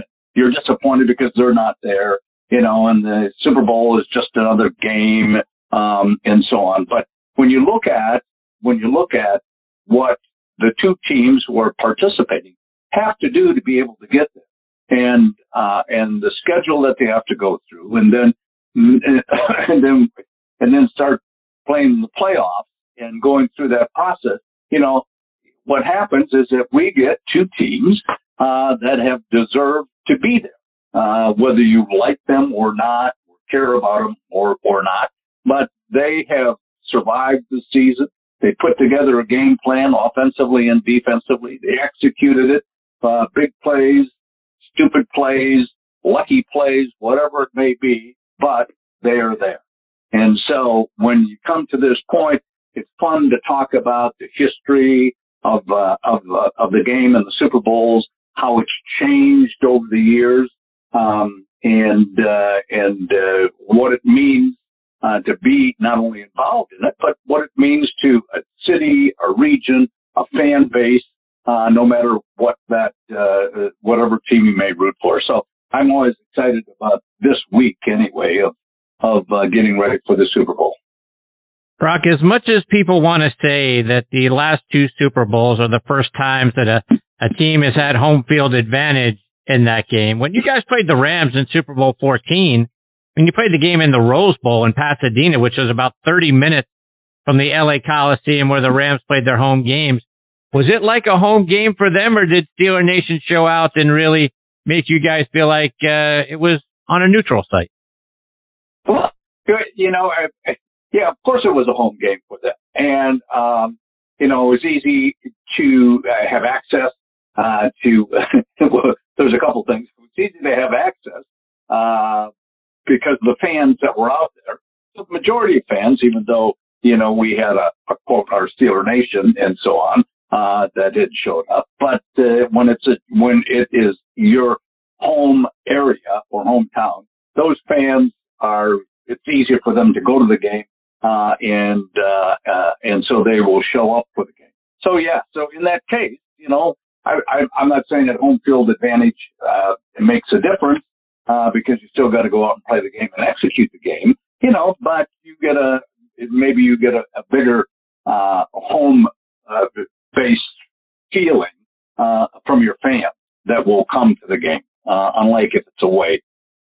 Brock, in that game, the Rams had three former Steeler assistant coaches on their staff, including defensive coordinator Bud Carson. Were you guys concerned at all because Bud knew your offense so well? Oh, I, yeah, oh, it's kind of kind of interesting. It, I, I mean, really, I no, there wasn't a concern, or at least not that we as players had. You know, so yeah, so we, you're right. We had uh, three former players, I mean, coaches that were there. Um, as you were saying, Bud Carson was our, our defensive, uh, uh, coordinator, uh, when he was, uh, with the Steelers. Now he's out there. Um, uh, our offensive line coach, uh, was out there and, um, I, I, I forget the receivers coach. I think was was out there as well. Anyway, so but what you know, ultimately, ultimately in in the game, and let's just know this is that you know enough about that opponent. You see enough film, a film. There, you you know their tendencies. Uh, you know what they do, and especially with the information that we have today, you know, everybody has statistics on down and distance and what a team's going to do. So it all boils down uh, execution, and maybe something you might pick up in, uh, in in a defensive scheme or how a player plays a specific uh, down or distance or or formation that might give you a uh, an, an added advantage. Yeah, and you may take care of that. But you know, in in, in, in overall, it, it, you're pretty well informed um, going into this game of who's uh, what they do and uh, uh, and what to look out for. Rock, a couple of weeks prior in the AFC Championship game against Houston, you guys dominate them. You win 34 to 5. But it snowed a lot that week. And from the highlights I've seen, the, the AstroTurf at Three River Stadium was saturated with water. You guys are skidding all over the place with the water pooling up on the AstroTurf. The, the temperature was in the upper 20s. That just had to be miserable. What was it like oh, trying to get through that game?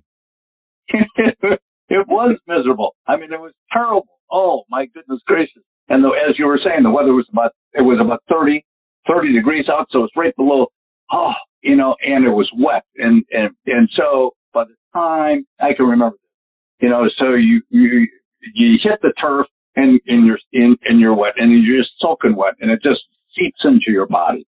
And, you know, and you, you go to the sidelines and you can't dry off. You can't, you know, you, you can't get comfortable. Uh, and, oh, um, and, and you go in at halftime and and you you change your clothes. I mean, change everything.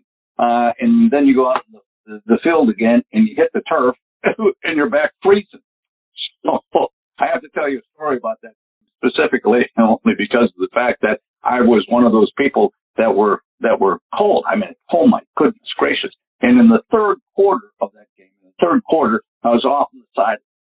As I remember, we didn't have heaters like they had today. As a matter of fact, I think we had a um, 55 gallon uh, uh, uh, drum burning wood inside on the sidelines, and I first stand, I remember standing over trying to get warm, and I was shivering, shaking. And uh, Gerry Mullins, our office guard, comes over to me and says, "Are you okay?" And I, I, I, and I'm going much like, uh, uh, "I'm fine, I'm fine, I'm fine." And he says, "You sure?" I yeah, yeah, yeah, yeah, yeah. He said, I'm going to go get the doctor. I said, no, no, no, no, no, don't get the doctor. So he goes over and he gets our, our physician. He comes over and the doc looks at me and he goes, oh man, he said, I'm going to, I'm going to send you in because we had a big lead as you had mentioned in this game. He said, I'm going to have to send, I'm going to send you in. I said, no, I, I, I'm fine. You know, I mean, out, outwardly I'm going, I'm declining. Inwardly I'm going, please, please send me in so I can warm up. anyway, so he goes, now we're going to send you in. We're going to send you in." I said, oh, "Okay." He said, "Because he said we said I I I don't want you to get sick. I mean, we we got this game. We got a game next week. I don't want you to get pneumonia, you know. And I'm going to send you in." I said, "Okay, fine." So we're walking off the field. We're walking off the field. He said, I, "I'm going to have to tell Chuck." And I'm saying to myself, "No, no, no, no! Don't tell Chuck. Don't tell Chuck. Send him. Yeah, let's just go in." He said, I have to tell Chuck. I said, okay, fine. And I'm just far enough away. He's standing on the sideline looking on the field.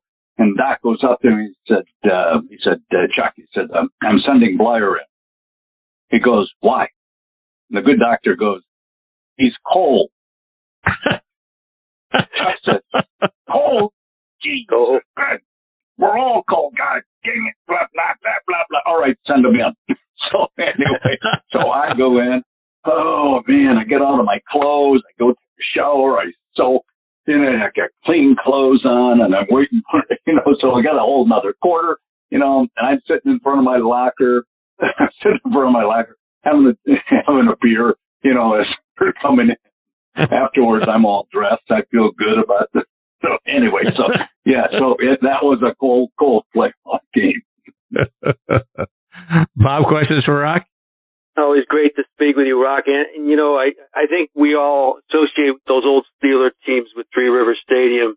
But when you got to the league in '68, uh, you were playing at Pitt Stadium, um, which is kind of strange for for NFL fans to try to remember back that far. But your memories of just that one year playing there, Rock, uh, about the stadium and fans in general. Well, you know, it was it was it was uh, it, it was the you know it was the University Stadium, and we Right. played there. Um, and so you know we used their we didn't practice there at all. We used their locker room, obviously. Uh, you know, so it was it was a stadium.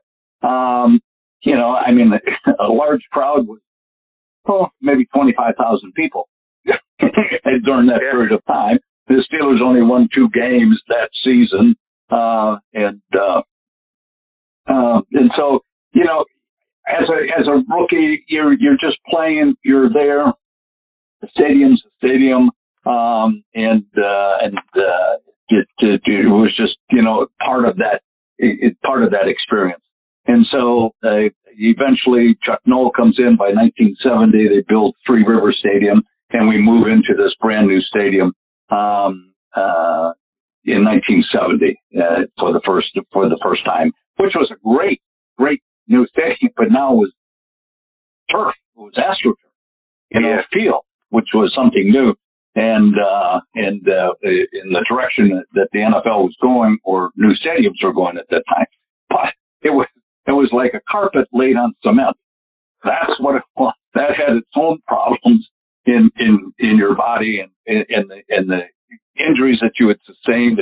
You know, trying to cut on astroturf. You know, you just didn't have the ground to give give way and so on. So so um, you know that was that was a big experience difference. And Rock, when I think of those teams of the '70s, as as great as all the players and everything, when I think back on those days, I think of the Steeler fans, and especially like the rabid Gerela's Gorillas and Franco's Italian Army. Did, were you guys like aware of what was going on in the stand? Did you feed off this stuff? Because even as a neutral guy, I mean, I would just go crazy watching it. It was terrific. You know, well, it was, and, and you're right. I mean, it was for for the Steeler fans that suffered.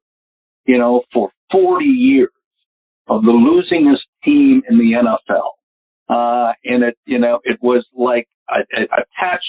You know, so winning teams, no matter what you you you, identify with or attach to, you know, is like oh the same old Steelers. It was like Pittsburgh. The image of Pittsburgh outside of those people who lived here, you know, was steel mill, darkened skies, dusty. You know, who would want to live in Pittsburgh? At least that was the image or the thought process thereafter. They had losing teams uh, in football, uh, and uh, and so that that kind of that kind of covered it all. So when all of a sudden in the 70s and we start to change and Chuck comes in, you know, and by 1972, the first time in the history of that franchise in 40 years did we win the division and have a, you know, play. And so all of a sudden it, it, it people became interested, you know, and it started to reflect. And so they started to win no matter what their job was in the mill, um, uh, or, or wherever they worked, you know, they may be beat up, but ulti- ultimately outside, it was, well, the Steelers, you know, yes. So now, and the Pirates were coming along at the same time, uh, in the early part of the 70s and winning games and, you know, and, uh, and, and going to the World Series. So all of a sudden, all of it came together so that the, the fan base, you know, started to just drawn to their, their teams. And so you became Steelers fans. And then we had, uh, Myron Cope who was an announcer. And so then all of a sudden, Franco Harrison, the Immaculate Reception took place. And then the creation of the Terrible Towel came out. And so then people, you know, started to really embrace what, what the Steelers were all about and the team. And then the fan club started, as you were saying. So we had Bradshaw's Blonde Bombers, Lambert's Lunatics, Jack Ham's Dobre Shunkas, um, and, uh, the, uh, Lambert's, well, I said Lambert's Lunatics. and, and, you know what I got? I got Rocky's Flying Squirrels. But anyways, at least I got something during that period of time. but but that, but all of a sudden it, it, it, it became then then what took place in the in in in, in the in in the seventies started to crumble. Um, and, uh, and it was closing and jobs, um, were being, uh, um, cut out, uh, and people were out of work and all of a sudden they moved, uh, and they, and they had to find places. And so they, they moved out of the western Pennsylvania, Pittsburgh area and went down to the Carolinas and went down to Florida, went down to the South, went every place. But one thing they, they took with them was their loyalty to the team. And so the Steeler fan base expanded, um, you know, throughout this country, California, uh, West Coast, you know, the Midwest down to the Southeast and so on. So that when we travel, a lot of times, you know, a home game for us on the road, um, that, uh, all the Steeler fans got a chance to come, you know, to see their team play. So that was an exciting part of that uh, whole transition that, um, that had taken place throughout the 70s. Brock, did you guys get to celebrate those Super Bowl wins? I mean, Chuck not being the rah rah coach and doesn't seem like a celebratory kind of guy. Were you guys able to celebrate in the locker room or afterwards, or was it more business because winning the Super Bowl is what No. you were expected to do? No, no, they had, you know, they they had, uh, the organization, you know, had a, uh, a party after the game, you know, uh, prearranged, um, so that the players and their families, um, uh, it could come and be a part of that celebration, uh, that evening after the game. And so, uh, they'd have food and music. And, uh, so they, so the ownership did, did a wonderful job, you know, of being able to help celebrate those things in the locker room, you know, right afterwards, of course, a big celebration. And, and unlike today where there's cameras all over and, and, and cell phones and so on, it, it was a little more quiet at that time. Uh, even though we had, uh, you know, we, we didn't have, we couldn't afford champagne. So we didn't have a lot of champagne that was being spread all around. You know, so, but anyway, but anyway, yeah, we did. We did have a, you know, we did have a, we did have a party afterwards. So that was, uh, what it was, it was fun to be able to share that with, uh, you know, with your families that, uh, that everybody would come to. Rocky, just like every Steeler fan, my favorite Rocky Bleier memory is the touchdown that, that you caught near halftime at Super Bowl 13. Um, really propelled the team into the second half and onto that victory. Talk about that play and was it designed to come to you? well, uh, well, yeah. So all of a sudden, as you may, uh, it, wa- it just set that play up for your listeners out there.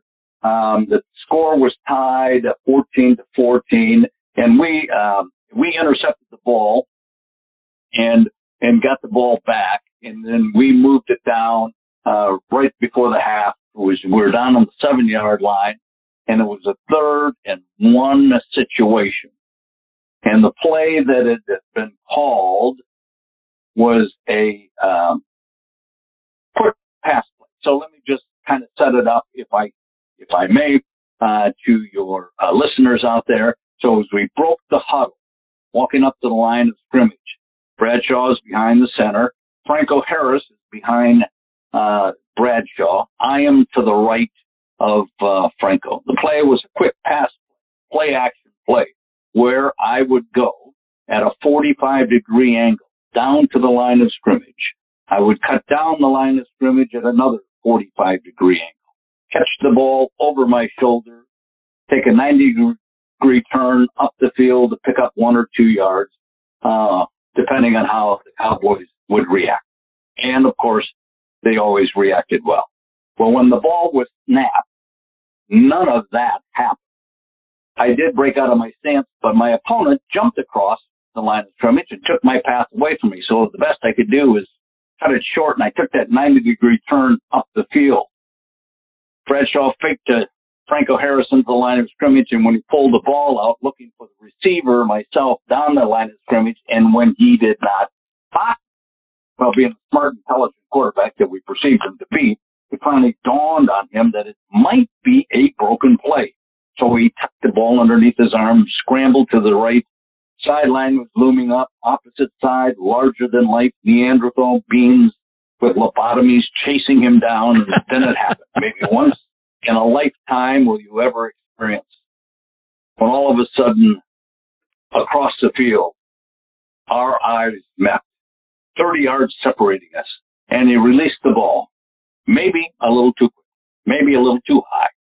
And it came floating into the end zone. It came floating into the end zone. I leaped all five foot nine and a half inches of me with all my might straight up in the air as high as I could go. I don't know, 18, 19, 20 feet. I cannot forget after all these years, but I caught the ball, came down across the goal line to give us a score and a lead. And of course, the lead we had never relinquished. Um, that's why it's my favorite play. Now, I'm going to put things in the right perspective for you. So that, so that play changed the course of direction and, uh, ultimately we go on and win the game. Some, yeah, it, it was not but two, three weeks ago. You know, I was coming across some statistics of Super Bowl games and I thought, oh, let me take a look. Let me, you know, because you kind of forget what you did in a game, you know, play on it every, on every play basis. So I went back through my statistics in that game. this is what I found out. In that game, I carried the ball twice and gained one yard. I caught one pass and I recovered one onside kick. But because of that stellar play of mine, I make the cover of Sports Illustrated.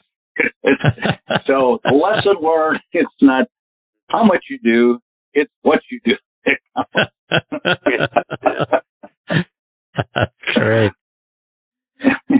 so anyway, so you know, you never know what's going to happen. Like this Super Bowl coming up, you know, big plays may take place. Something, you know, will happen that'll, you know, that uh, will go down. Somebody's going to make the cover of Sports Illustrated for some spectacular play that they make that uh, that uh, gets them to win the game or something. And so uh, that's and so we'll have to wait and see what that might be.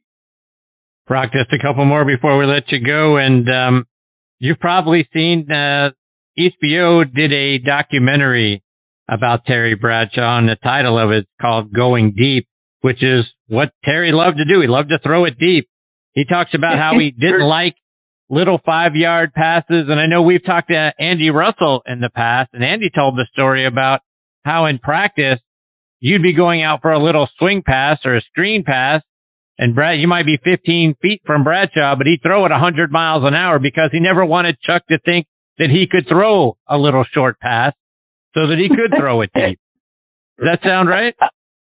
Yeah, well, no, that's right. You're right. I mean, he threw every, he, I, I, he threw every ball the same speed, you know, whether you're 10 yards from him, you know, or 50 yards from him.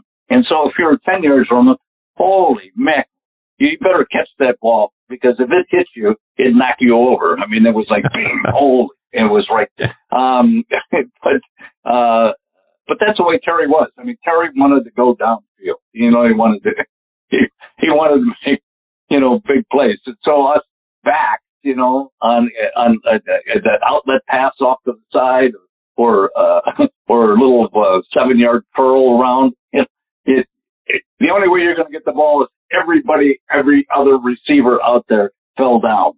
if they fell down, then you might get it. You know? so, go deep. That was it. Go deep. Go deep. deep. Great. Bob, one more for Rock before we let him go. Yeah, Rock, you played with with so many Hall of Famers, but let's just hone in on one you mentioned already, Franco Harris.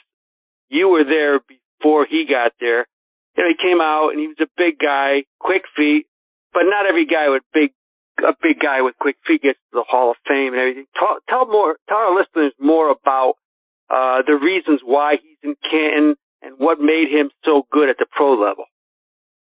You know, the, it, I mean, it, it, the interesting thing is to to understand Franco. Yes, he was big. I mean, at that time for us. So, I mean, he was 200, 225, 230 pounds, right around in there, six foot three.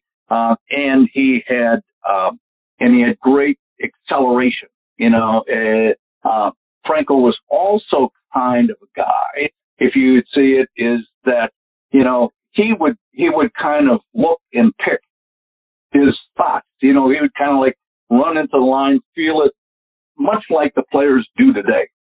Mm. You know, as you look at that tailback coming in the backfield, you know, he'll kind of just kind of dance around and, you know, and then all of a sudden you'll pick a hole or you see a hole somewhere off to the left side or to the right side and then he'll break. Well, Franco did that way back when. And, you know, so, and so it was kind of foreign to me, you know, cause I, I'm an A to B guy, you know, it's like, oh, hit the hole as hard as you can, as fast as you can. Um, and, and, and you'll be able to pick up some, some yardage, you know, but, but Franco as a rookie, you know, would come. There's two things that, that uh, I remember. He would come and he'd come up to the line and he'd dance around the line in before he, you know, broke one through through the hole. And so, you know, so I asked him at what time, you know, why, what, what's all this dancing about? You know, and he said because the hole's not always going to be there. Things change, and so you're going to have to kind of have a uh, periphery vision of what's taking place. And so, you know, that was his, that was, that was his methodology. That's how he saw things and that's how he ran. Second thing is that he always 40 yards down every time he carried the ball, 40 yards down the field, every time he carried the ball, every time he carried the ball, every, so sometimes it was like, Jesus, Franco, hurry up, you know, you know, taking forever. Let's get through this process. But anyway, um, that will, that became part of just his standard so that you know, uh, like the immaculate reception. And it was always taught to break to, you know, we're, we're always taught to break to the ball, break to the ball, break to the ball if there's a pass that takes place because you never know. So in the combination of, of, of, of Franco's, of picking spots and of being able to accelerate, she had great speed, uh, and finding that hole. And then also just the mentality of running 40 yards, 40 yards, 40 yards you know, he becomes our uh, all-time, you know, leading rusher, um, uh, thousand yard rusher from his rookie year, um, all the way through. Uh, and then ultimately the, the plays that he made in between, um, you know, got him into the Hall of Fame. But a lot of it was his own, you know, his own, his own mindset on how a running back should be and how he needs to look and view at uh, uh, at, at, his position um, and his ability as a big guy to have a, a, a burst and an acceleration uh, coming out of his uh, coming out of his stance or his break, uh, and all of a sudden, boom, in the higher level. Much like you see, you know, young players today um, uh, have that kind of speed. So, you know, that's that that was his strength. That's what he did. We, and we took advantage of it, advantage of it. Uh, so now, now, he was not a great blocker. Okay, he, if you ever, he was not a great blocker, but that's okay. We, we'll let. Him. So they had to find somebody who was a good blocker. So that's how I got a chance to be, be able to get the back, backfield. Rock, we got to get your pick for the game. Are you um you pulling for the Bengals? or uh, or you uh, or you going Rams? You know, you, you know, it's one of the things that you, you know, and I'm looking at them. You know, you look at the, you look at this game, and, and and I look at this game, and I'm I'm I'm going. I'm not taking anything away from the Bengals or the Rams, you know, but it's from you know from maybe a fan perspective is that mm, it didn't it, it didn't pan to be an exciting game. You know, I mean, it, that don't know much about the Rams, you know, and then you got the Bengals or the bungles or whatever you want to call it, you know, and, and, and, and the, you know, so I, I, I, what I, what I wanted to say, you know, it's not like, um, it, it was not like the Bills or the Kansas City game, it, you know, um, and, or some of the other games that, you know, had some, some people, characters, you know, that you're kind of rooting for, even though you might not be them. Anyway, but the biggest thing about this game is that here's two teams that deserve to be there because they went through the process. I mean, they got through the process and they won the games they needed to win to be able to do there. Um, and maybe, maybe not as glitzy as you might have wanted, but they're a good fundamental team. So as I look at, I mean, the, we look at the Bengals, uh, is that, I mean, this is their third time ever in the Super Bowl. Their last time was what, 1988, I think, that the, the Bengals. And so there's a part of me that wants, you know, like the underdog, you know, uh, geez, I hope just because of that experience, um, for your fan base, you know, to be able to come back with a, uh, with a win. Can you do that? Well, they got a couple of things that they have to do, which one is shore up that pass protection that has been uh, uh, hanging over them um, and uh, been a, a thorn in their side. So that is, you know, that is to give Joe Burrows the, the chance to be able to do the things that he do that question the offensive line. So we have to see whether or not they, they can pick, you know, pick up uh, the uh, Rams uh, defense. And the Rams got a great defense. And I've always thought this, that the, the, the road to the Super Bowl, especially the win, goes through your defense. Yes. The team that has defense all the way through is the one that ultimately is, you know, is, is going to win. So given that case is that, you know, the Rams are four point favorite. I think they have a, a, a they have at least shown, uh, um, stronger defense, better defense, great defensive rush, uh, uh, uh, than the Bengals have. Um, and so I, I'm, I'm, I'm taking the Rams in, in this game, um, with their four points. So I, I think that they, um, they'll be able to be, but but anything can happen. That's why they play the game. You know, isn't that Indeed. You know, so There it's, is, uh, yep. you know, you got to go out there and you got to play the game. You can't fold like some teams folded in the, in the, in, in, you know, in the, in the playoff games. You know, you go, all right, how can you, I mean, you, you know, for instance, I mean, not to, not to point the finger, but you go, but Packers, how can you, how can you fold? I mean, how can you go and play a game like they did and lose? You know, given the record that they had and the, and the people. But it happened, you know, but it happens and it happens in Super Bowls as well. So we'll, we'll see. Uh, yeah, I'm looking forward to, to a good game, see how uh, the Bengals uh, adapt to the Rams uh, uh, defense, um, and what they will do to offset that, see if they can get it going. And, um, and so it's, it, it, it, it'll, it'll just, it'll be an interesting game from that perspective. Rock, we can't do a segment with you without giving a shout out to our good friend Gretchen Birnbaum at G Money on Twitter, folks. But we, we can't we can't let the, the time go by with you without uh, saying hello to Gretchen. Okay, well, I, well, okay. So thank you very much. Uh, because now she'll want, uh, she'll want more stuff. she'll hear this and she'll go, oh my God, you know. so, anyway, so thanks for that shout out. She'll, she'll enjoy it and I'll All check, right, I'll check in. That's correct. Rock, let our listeners know how we can stay up to date with all the great things you're doing, whether it's on your website or it's on social media. That's uh, yeah, you, you can do either way on the website or on social media. You can go social media. Gretchen does a great job in taking care of me and making sure that gets out there. Well, Rock, we can't thank you enough for taking time out of your busy schedule to come back and be a part of the show. You're absolutely one of our all-time favorites. Going all the way back to 2011, you've been great. Wow, With, uh, wow. With coming on the long. show. My goodness. Thank you guys for having me. It's been a pleasure. Always will be. Always an honor. Thank you, Chris Rob. and Bob. Oh, let me ask you, what do you guys, who are you guys for? Uh, as a Pittsburgher, there's no way I'm rooting for Cincinnati, Rock. I, I'm all in on, I'm all in on, on the Rams. I can't, I can't go, I can't go Bengals. Yeah. I know, I know, I know. All right. That's fine. I understand. Rock, take care, my friend. Stay, stay safe. All the best to you and your family. We look forward to catching up with you again soon. Talk soon, Rock. you guys, uh, you guys as well. Thanks, Chris and Bob. I appreciate it. Thanks. Anytime. Rock. Take care.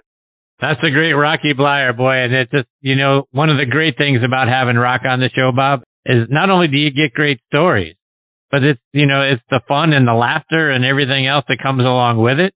It just, it, ma- it makes the segment so much fun. Yeah, he's a tremendous personality, Chris. And uh but you're right about I don't know. We've had so many great storytellers on this show, but he's right at the top, man. And, you know, for Yes, good he is. reason. I mean, between his on the field and off the field stuff, uh, Super Bowls, Hall of Fame, I, we could go all night. Uh, you know, 12 times we've spoken with him and let's just hope there's another dozen, uh, coming yes, up. absolutely. All right, when Bob and I come back, we'll be turning on our Thursday night tailgate spotlight on the positive. Here, two more great stories about guys doing great things in their communities. We'll do that right on the other side of this real quick station break. Thursday Night Tailgate, where the spotlight is always on the positive. Tune in Thursday night from 8 to 10 p.m. Eastern Time to hear your favorite NFL legends, players, and coaches sharing their stories. Now back to Chris and Bob. I wouldn't joke about anything else that happens here tonight. All right, we're back here on Thursday night tailgate, and we're turning on our spotlight on the positive. Bob, who are you spotlighting this week? Well, Chris, you know, during the week we've heard, you know, of course what makes the news is a couple knuckleheads doing things off the field. That's what gets on the headlines uh, of all the websites. And what we're about to talk about now is stuff that, you know, you and I are here to deliver, and that's what I'm going to do here. I'm going to, I'm going to bring to attention tonight linebacker Anthony Barr of the Vikings, Chris. First of all, I mean, this is a guy I think has been very underrated in his career. He's played seven years, eight years now out of UCLA. He's made four Pro Bowls, and I'd be I'd be pretty positive that many people out there probably don't even know who he is. You know, uh, Anthony Barr, probably because he plays in Minnesota. You know, they haven't been in the postseason that much, but this guy's been very, very good on, on the field. So I said, let me check out Walter Payton Man of the Year award nominees for the Vikings, and he is that this year. Um, you know, he's he's been an instrumental guy on their defense since he's got in the league. But you know, I mean, bottom bottom line, off the field, Chris, he grew up in a single parent home, and uh, he really got a very close up view when he was very young how tough it is for single parents just to to live day to day. You know, and uh, dreams of getting to college seem so far fetched in a situation like that. And ever since he uh, came in the league, he says, I have to give back. I have to tackle this poverty that that causes. And um, he has one of the great names of any organization named after himself, Raise the Bar. And it's terrific, you know, but uh, that, his foundation, Chris, it's all about fundraising efforts about uh, needs for single parent homes and things like that, and people that are having trouble uh, making ends meet. Um, you know, he's partnered up with something called the Jeremiah Program, which provides housing and and other things for single parents. Uh, that was even before he started Raise the Bar. But I mean, just some of the things he does, Chris. I mean, he he, he awards scholarships. Um, you know, some that are renewed each year with an average of about $3,500, both in California where he went to college and of course in Minnesota. Um, you know, he and he, and the best part of him, whoever he gives scholarships for, and they may be, you know, young kids or whoever gets the money, he keeps in touch with them, Chris, and he really sees them right through the process. You know, um, he wants them, everyone to succeed.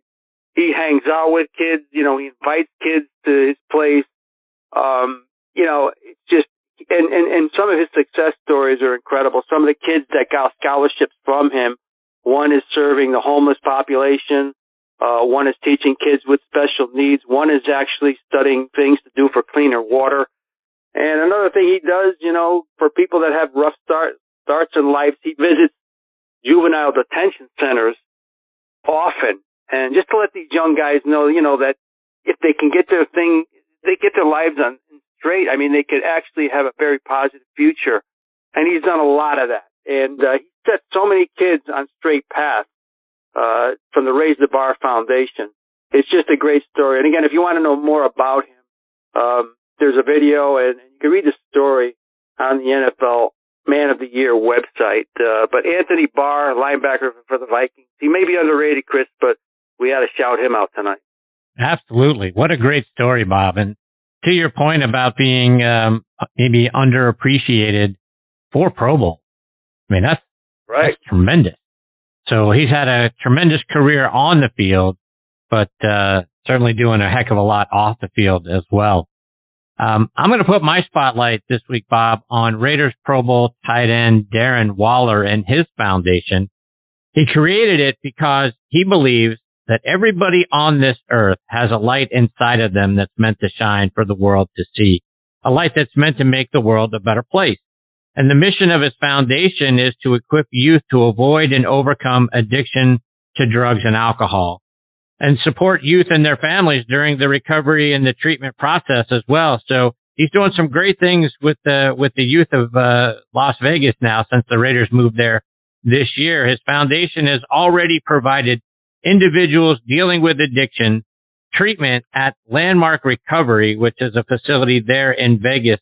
And that treatment lasts somewhere between 30 and 35 days. And the treatment costs $15,000 a piece. So total cost for the nine kids that he's already helped is $135,000 paid for by his foundation. They had a fundraiser back in September where they raised another half a million dollars for more inpatient treatment for kids fighting addiction in the Las Vegas area. And Darren got things rolling by no, by donating $50,000 out of his own pocket. So his foundation is doing great stuff there. Plus they've got other programs that they're doing as well. One's called Wall Talk. And that's where students who don't have positive role models and are at higher risk for engaging in substance abuse, well, they can get messages and, and text back and forth with Darren and he shares his personal experience and the victory that he had over substance abuse as a kid. The messages are personal connections between the kids and Darren. He's helping them, you know, if they're tempted to, to, to take drugs, if they're tempted to, to drink alcohol, they're in a bad situation with, with, um, uh, other kids. They, they may be getting peer pressure, stuff of that nature. Well, he gives them an open opportunity to text him and he tries to help them and talk through it and get them away from the situation. He also has a student awareness program to give kids the motivation and the confidence to say no to drugs at school. His foundation put on a concert recently. It was titled The Concert to Shine On as a night for inspiration for kids. So Darren Waller is doing a heck of a lot to try to prevent kids from going down the wrong path. And if they happen to have stumbled and gone down that path, well, he's trying to help them out of it through the substance abuse programs and, and the things that he's doing there as well. So kudos to Darren Waller tonight, Bob, for the great things he's doing for the youth in Vegas. I think it's great, Chris. The thing that I think about just during the, your description was he's such a hands-on kind of guy, and I think every person we feature in this segment, it, it's it's all hands-on stuff. You know, there are athletes out there. You know, they'll hire guys to run a charity or whatever. You know that happens, Chris. But I think every guy we talk to, there is so much uh, proof of how hands-on they are. I mean, these guys in the NFL can't lie about going to hospitals during the week, Chris, and everything else. Uh, but my right. other point was, why don't we read about guys like Waller, but we read about the guys that are behind bars? You know, that that's the thing that you and I are out to change. But um, right. it was just it's so refreshing to hear what he's doing, uh, what Barr is doing, and and again, this is the best segment because it just it, it eliminates all that negativity that we see all week. At least I know on Thursday night we uh, can have a smile when we go to bed, right? That's right. Enough of enough of the bad stuff, and you, can always find the good stuff here. And and and the and the sad thing is, it's not hard to find, but it's it's very rarely publicized more than uh, on the back pages. So we're glad to put that on the front table for uh, for all you guys. All right, my friend, it is time for us to put a bow on this episode of Thursday Night Tailgate. We want to say thanks again to Kevin Chalfant, Tony Collins, Tony Reno, and Rocky Bleier for joining us tonight. And as always, Bob, thank you so much for sharing your Thursday nights with me, my friend. I uh, I want to thank you for the same, Chris. And those guys, those guests tonight were just old friends, and they come back all the time. And uh, what can I say? But we just love their devotion. Yeah, absolutely. Right. And I think that, that speaks to the quality of the show.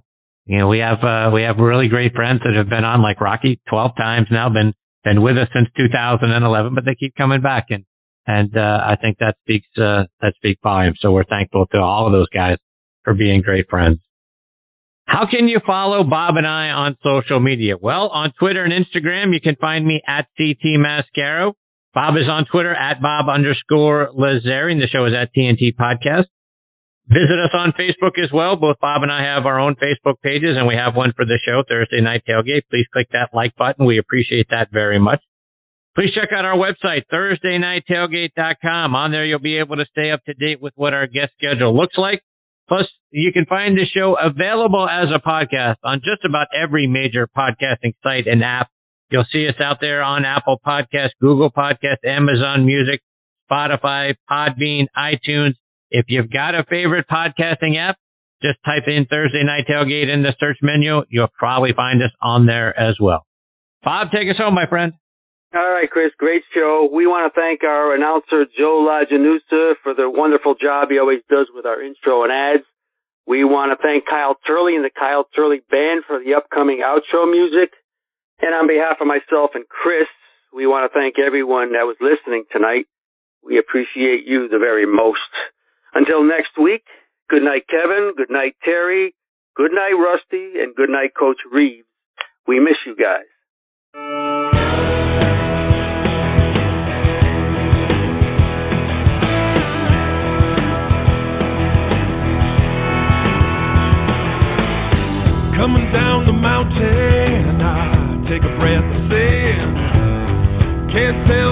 Day